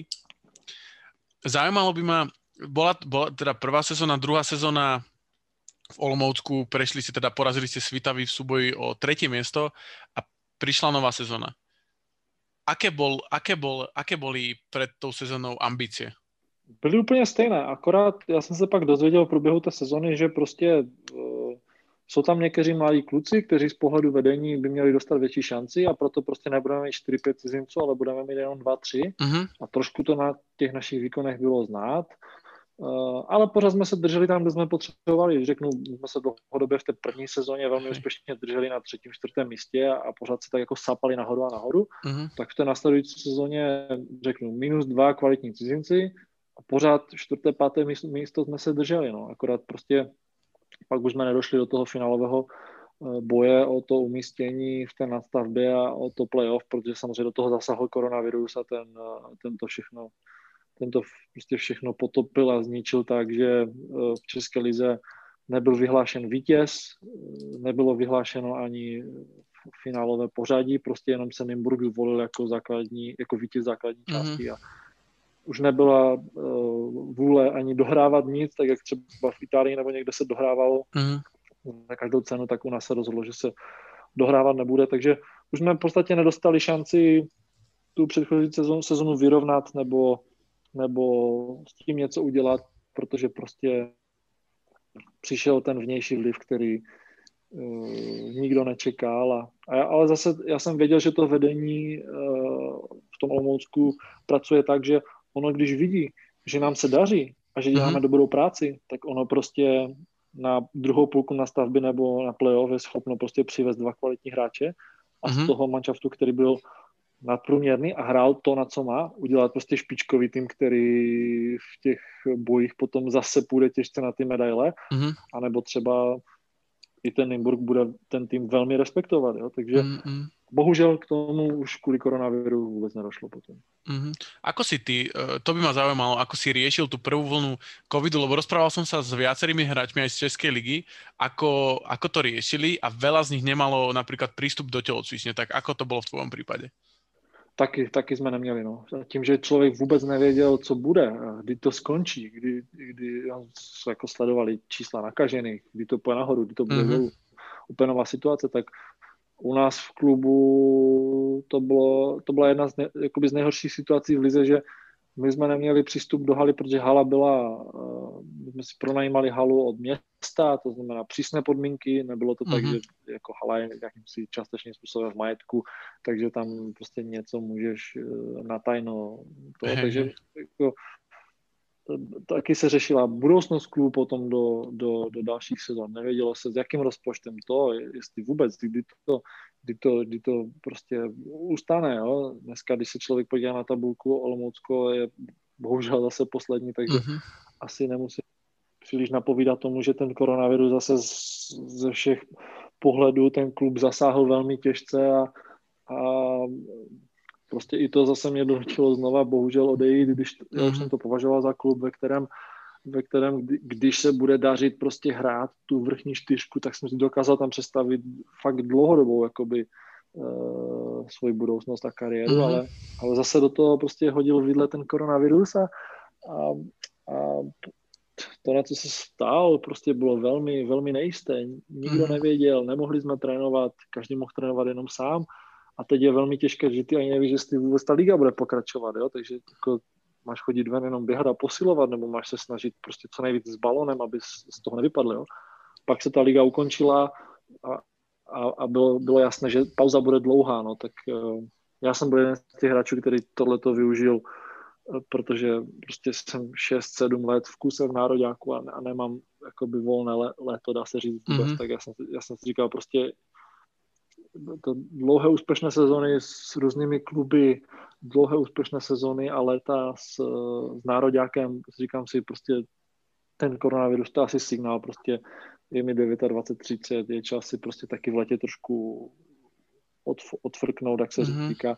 Takže já jsem jsme spíš věnoval jenom takové posilovně, balančním cvičení, dolečení trošku třeba nějakých bolistek, které jsem měl v těch sezónách. Mm-hmm a, troš, trošku jsem si odpočinul a využil jsem toho. Takže nebyl jsem jeden z těch, z těch který prostě koronavirus, konec, květen, pojďme se zavřít do haly a budeme dva měsíce tady dřít takovým způsobem, že to bude příští sezónu vidět. Mm-hmm. Některé kluby to udělali a dneska z toho těží. Jo. Třeba USK s mladými kluky, prostě mm-hmm. zlepšili se hodně a, a byli další takové týmy. Mm-hmm. Po, potom vlastně teda v této sezóně si zmenil teda pôsobisko, po 8 zápasoch si, si prešiel práve z toho Olomoucka, ako si hovoril, Klub, klubu, sa, klubu sa nedarilo, prišiel prestup do Nymburku, vlastne po desiatich rokoch, nie? Alebo nejak tak, ako, možno po 8, po 9. Uh, myslím od toho prvého prestupu, nemyslím od konca vlastne v Nymburku. Po myslím, po. OK, OK. Aha. Jo, ano, vlastně jo. Tak přišel jsem do Nymburka 2011 a jsem tady 22, tak já říkám mm-hmm. 90 let. Mm-hmm. A zaujímalo by ma, aký máte cieľ s Nymburkom v tejto sezóne, čo sa týka tých viac menej asi európskych pohárov o Českej lige sa nemusíme baviť, predpokladám, že ju chcete vyhrať. Jo, tak samozřejmě asi do, dokud Nymburk bude takhle kvalitní tým a startovat v pohárech, tak na, té, na těch cílech v České lize a v Českém poháru se nezmění nic. Mm-hmm. Ale já jsem teda nebyl u toho na začátku sezóny, kde vždycky bývá takové období, kdy se řekne eh, hráčům, tak máme takový a takový tým a očekáváme, že v pohárech se eh, dostaneme do téhle a téhle fáze, jinak je to považované za neúspěch, že já jsem přišel mm-hmm. prostě na konci listopadu, takže tohle mě minulo. A, ale tak jako ten klub si udržel svoji, svoje sportovní ambice, svoji profesionalitu do takové míry přesně, jak jsem si uh, pamatoval já, mm-hmm. Když býval, když jsem tady býval, takhle. Mm-hmm. A tak, jak jsem si představoval, protože nebudu zastírat, když jsem viděl prostě, že v Olomoucku ty ambice už nejsou, jdou dolů a, a prostě není moc možností, co s tím udělat v té probíhající zatím nepovedené sezóně, tak jsem říkal, mm-hmm. ale já prostě je to těžké a ne, nechci být jako poslední, jo, nebo takhle v tabulce, takže jsem si i představoval, že ten, že ten přestup mi pomůže prostě zase držet ty své ambice vysoko a, a být zase do, jakoby spolupracovat s klubem, který to má úplně stejně. Jo. Takže tohle funguje úplně stejně a co se týče těch pohárů, tak mám takový pocit, že uh, těžko se to odhadovalo, mm-hmm. protože prostě koronavirus po, úplně postihl každého. Uh, určitě víš, že do, do nějakého data se vůbec nevědělo, jak to vlastně s mezinárodníma soutěžema bude, mm-hmm. se budou hrát, v jakém formátu, jo, kdy začnou, kdy skončí. Takže se čekalo, čekalo a myslím, že to vyhodnocuje se to průběžně. A v té základní skupině jsme ukázali, že máme na to za sebou nechat Dijon, tým prostě, který momentálně vede nebo je druhý ve francouzské lize mm-hmm. a minulý rok skončil v Champions League třetí a prostě na úkor nás nepostoupil. Takže uh, hrajeme slušně, myslím, že ten tým hraje velmi dobře kombinačně, uh, v, v tempu, s vysokou agresivitou, střídáme hodně hráčů, není jednoduché proti nám hrát. A dneska je za půl hodinky ten los samozřejmě, to Champions League, který nám určí nějaké soupeře a, mm-hmm. a uvidíme, takže určitě všichni udělají všechno pro to a myslím, že to je velmi reálné, aby se nám některé zápasy znova povedly a abychom zabojovali znova ten postup do té osmičky, protože s největší pravděpodobností ta osmička zase bude, uh, si myslím, jak vidím tu, ten vývoj toho koronaviru, tak to bude zase možná nějaká bublina mm-hmm. top 8 někde. Jo? A tam už to je o jednom zápasu štěstí, čili spousta hráčů jako Petr Benda třeba říká, Jediné, co mi v té kariéře chybí, je se fakt dostat do nějakého Final Four toho poháru, co hrajeme a třeba mm-hmm. prostě si odvést Champions League nebo z Eurocupu nějakou medaili. Takže jsou tady kluci, kteří potom dlouhodobě prahnou a, a ty cíle mají, hmm, tak uh, snad se to povede. Samozřejmě Nymburk na to nikdy neměl to velké štěstí, protože neměl ten velký rozpočet, neměl ty nejlepší, nejlépe placené hráče, ta politika byla jiná, byla prostě z minima vytřískat maximum a mm-hmm. rovnat se těm, kteří prostě to dělají s pětinásobnými rozpočty a třeba ten koronavirus uh, bude takový aspekt, který pomůže tomu, že se třeba povede letos, protože každý ví, že Nymburk minulou sezónu to měl rozjeté neuvěřitelným způsobem, měl to snad 13-1 v té, mm-hmm. v té lize mistrů, a pak na, narazil na AEK, což je takový neoblíbený soupeř tady který několikrát prostě tady zhatil plány mm-hmm. a, a, a vypadl v Nymburk v tom čtvrtfinále, ale měl rozjetý manča na to být fakt v final, jako ve čtyřce anebo, mm-hmm. nebo ve finále, no, takže uvidíme, budeme si muset počkat, si myslím, na ten, na ten, na ten vývoj, to, jak to dopadne. Ne? No. Super, na to, na, to som, na to som veľmi zvedlavý a držím vám teda palce, aby ste reprezentovali ako Nimburg eh, vlastne český basket. Uh, to, bola, to, bola, to bola tvoja teda basketbalová kariéra. Ja by som sa chcel ešte určite porozprávať aj o reprezentácii. Už si aj spomínal, že si, že si bol teda súčasťou týmu na Eurobaskete, že tebe konkrétne sa tam darilo, českému národiaku moc nie, pretože sa nepodarilo postúpiť uh, zo skupiny. Uh, potom si bol súčasť aj týmu vlastne na majstrovstvách sveta v 2019. Zaujímalo by ma, čo bola tvoja taká naj, najkrajšia, naj, najpríjemnejšia spomienka z toho celého šampionátu v Číně? Mm, tak eh, když eh, to vezmu basketbalově a samozřejmě nebudu narážet na to, že jsme byli dlouhodobě si myslím dobře poskládaný tým, kde každý rozuměl své roli a každý dělal všechno pro to, aby ten tým byl úspěšný tak uh, úplně ta nejvíc věc je pro mě, když si na ten šampionát vzpomenu a zjistím, že jsme byli šestí a, a americký národák se 12 opravdu dobrými hráči z NBA, mm. a jako ne nějakými borci, co sedí v NBA na lavice, nehrajou, ale prostě to jsou borci, kteří jsou v základních sestavách, dobře, pořád je to nějaký Bčkový nebo Cčkový americký národák, ne to nejlepší, a prostě oni skončili za námi, jako jo, ty hráči, mm-hmm. kteří tam byli, trénovaní Gregem Popovičem, jo. To je, si myslím, obrovský úspěch, vzhledem k tomu, že jsme nebasketbalová země, kde dominuje fotbal a hokej. A je to něco za mě,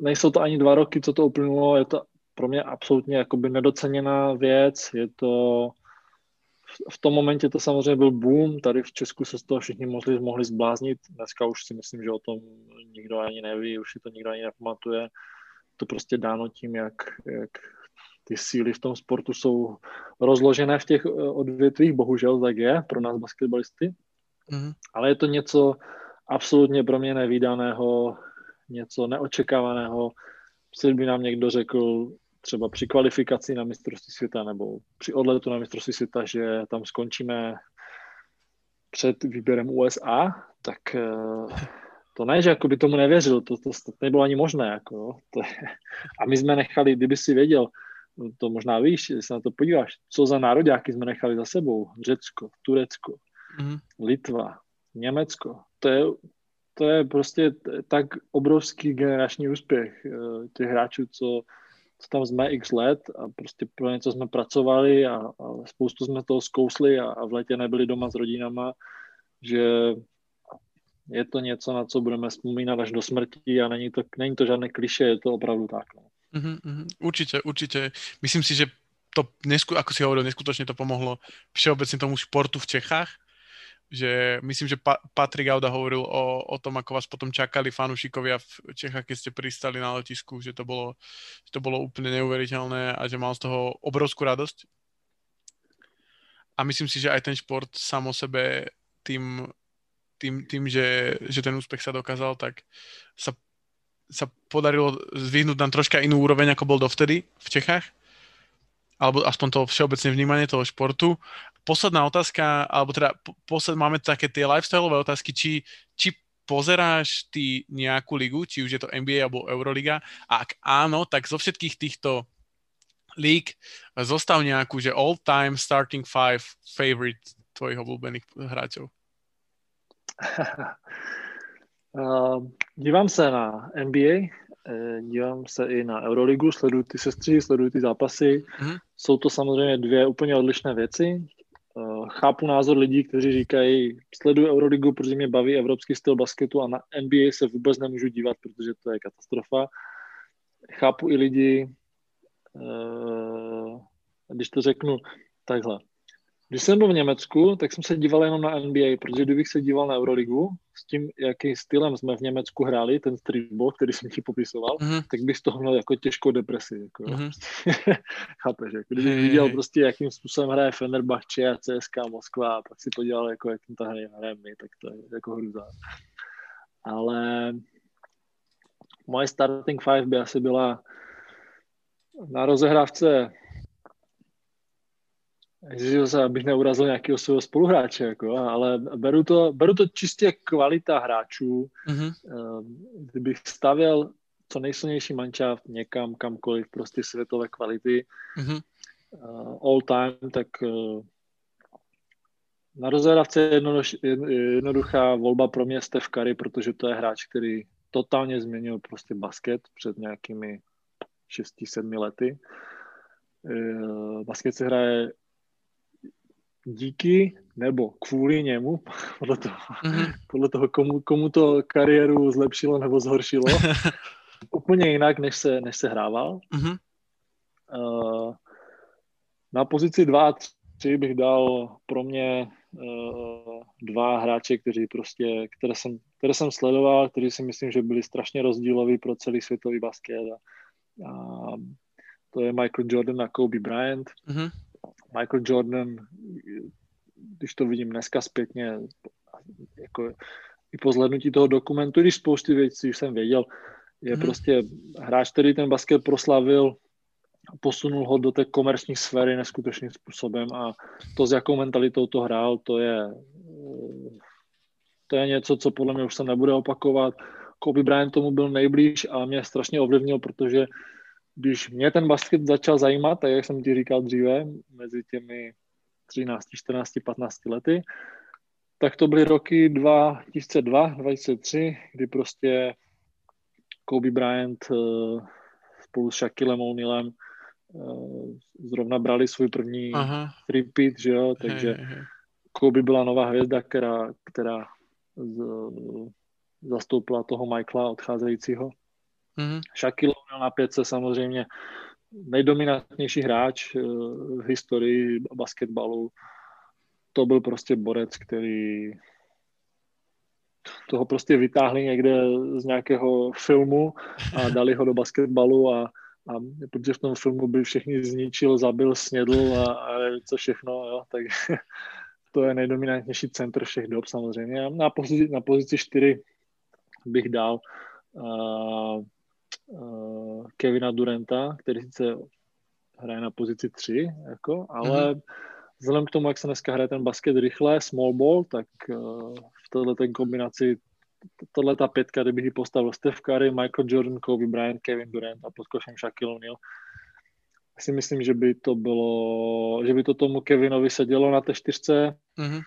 aby to dobře, by to dobře roztáhl tu hru a, a on je pro mě možná ještě, když se, když se člověk podívá na to, na to tělo, co on dokáže s tím balonem při té svoji výšce, možná ještě talentovanější scorer než Kobe Bryant s Michaelem Jordanem, protože ho fakt prostě nejde zastavit. Mm-hmm. Jako to, to, to, to fyzikálně prostě nejde. To by se musel narodit nový Kevin Durant prostě v těch rozměrech, v jakých hraje on, to rozpětí těch, těch paží a tohleto, aby, aby tomu někdo mohl konkurovat. Takže tahle ta pětka by ofenzivně byla samozřejmě naprosto nezastavitelná a myslím si, že všichni ti hráči mají kvalitu i v obraně a když třeba Steph Curry není vyhlášený obránce, tak si myslím, že to je hráč, který prostě spoustu obranných úkolů zvládne, mm-hmm. Nevypouští je. A je to, co to, vítěz, co to všechno vítězné typy, jsou to hráči, kteří mě prostě nějak zaujali.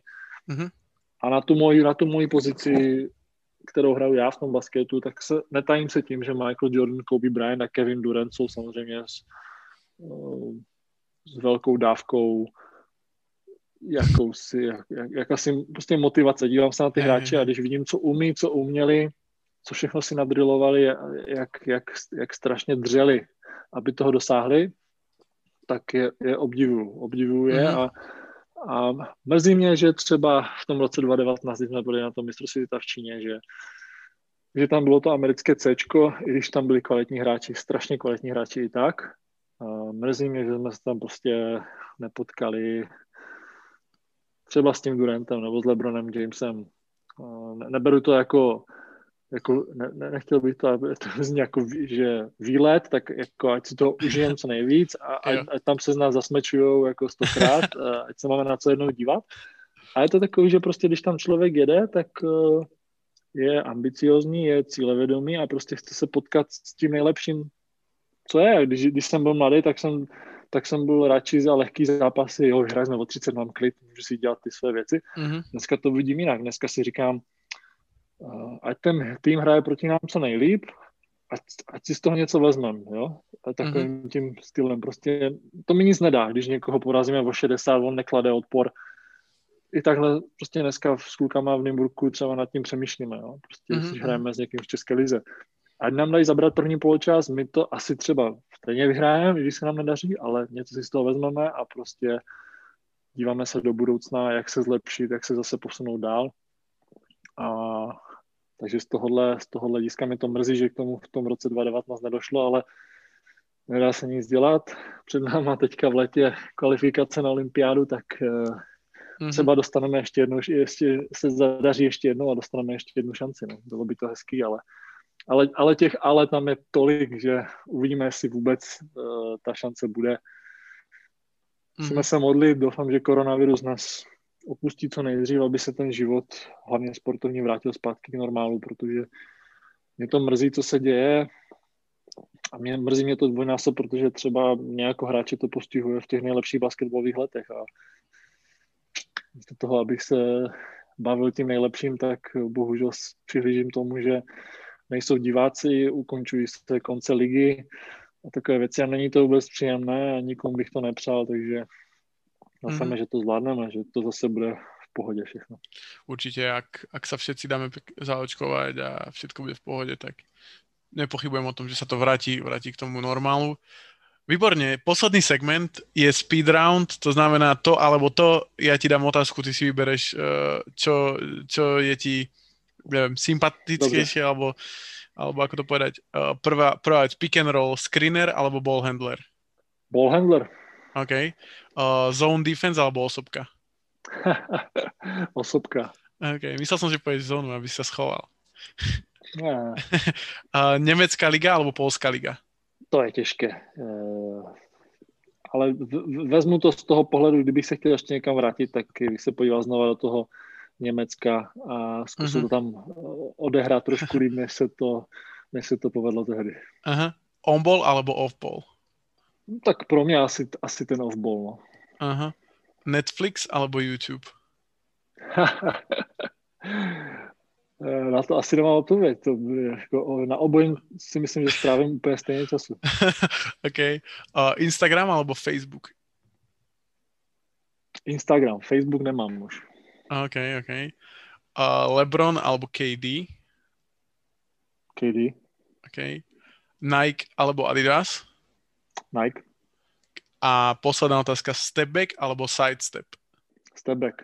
OK, super. Super, tak uh, ďakujem ti, ďakujem ti Lukáš uh, za rozhovor. Uh, dúfam, že, dúfam, že si sa tu cítil v uh, pohode, že všetko bylo OK. Já děkuji moc za pozvání a samozřejmě přeju vše nejlepší, jak celému podcastu, tak vše nejlepší, hodně zdraví všem, všem lidem, zejména teda ze sportovní branže a tady jsme se už bavili doufám, že nás čekají už jenom lepší a lepší časy a že se zase, že se zase vrátíme k tomu, co všichni milujeme a, a že nám ten koronavirus před, přestane otravovat život. Mm-hmm. Dúfam v to isté. Každopádne ďakujeme, že ste si našli čas si, si podcast vypočuť. Určite nás followujte na Instagrame, na Facebooku, takisto, takisto Lukaša. Followujte na Instagrame. Každopádne ďakujeme za pozornosť. Majte sa. Dejte sa. Ahoj.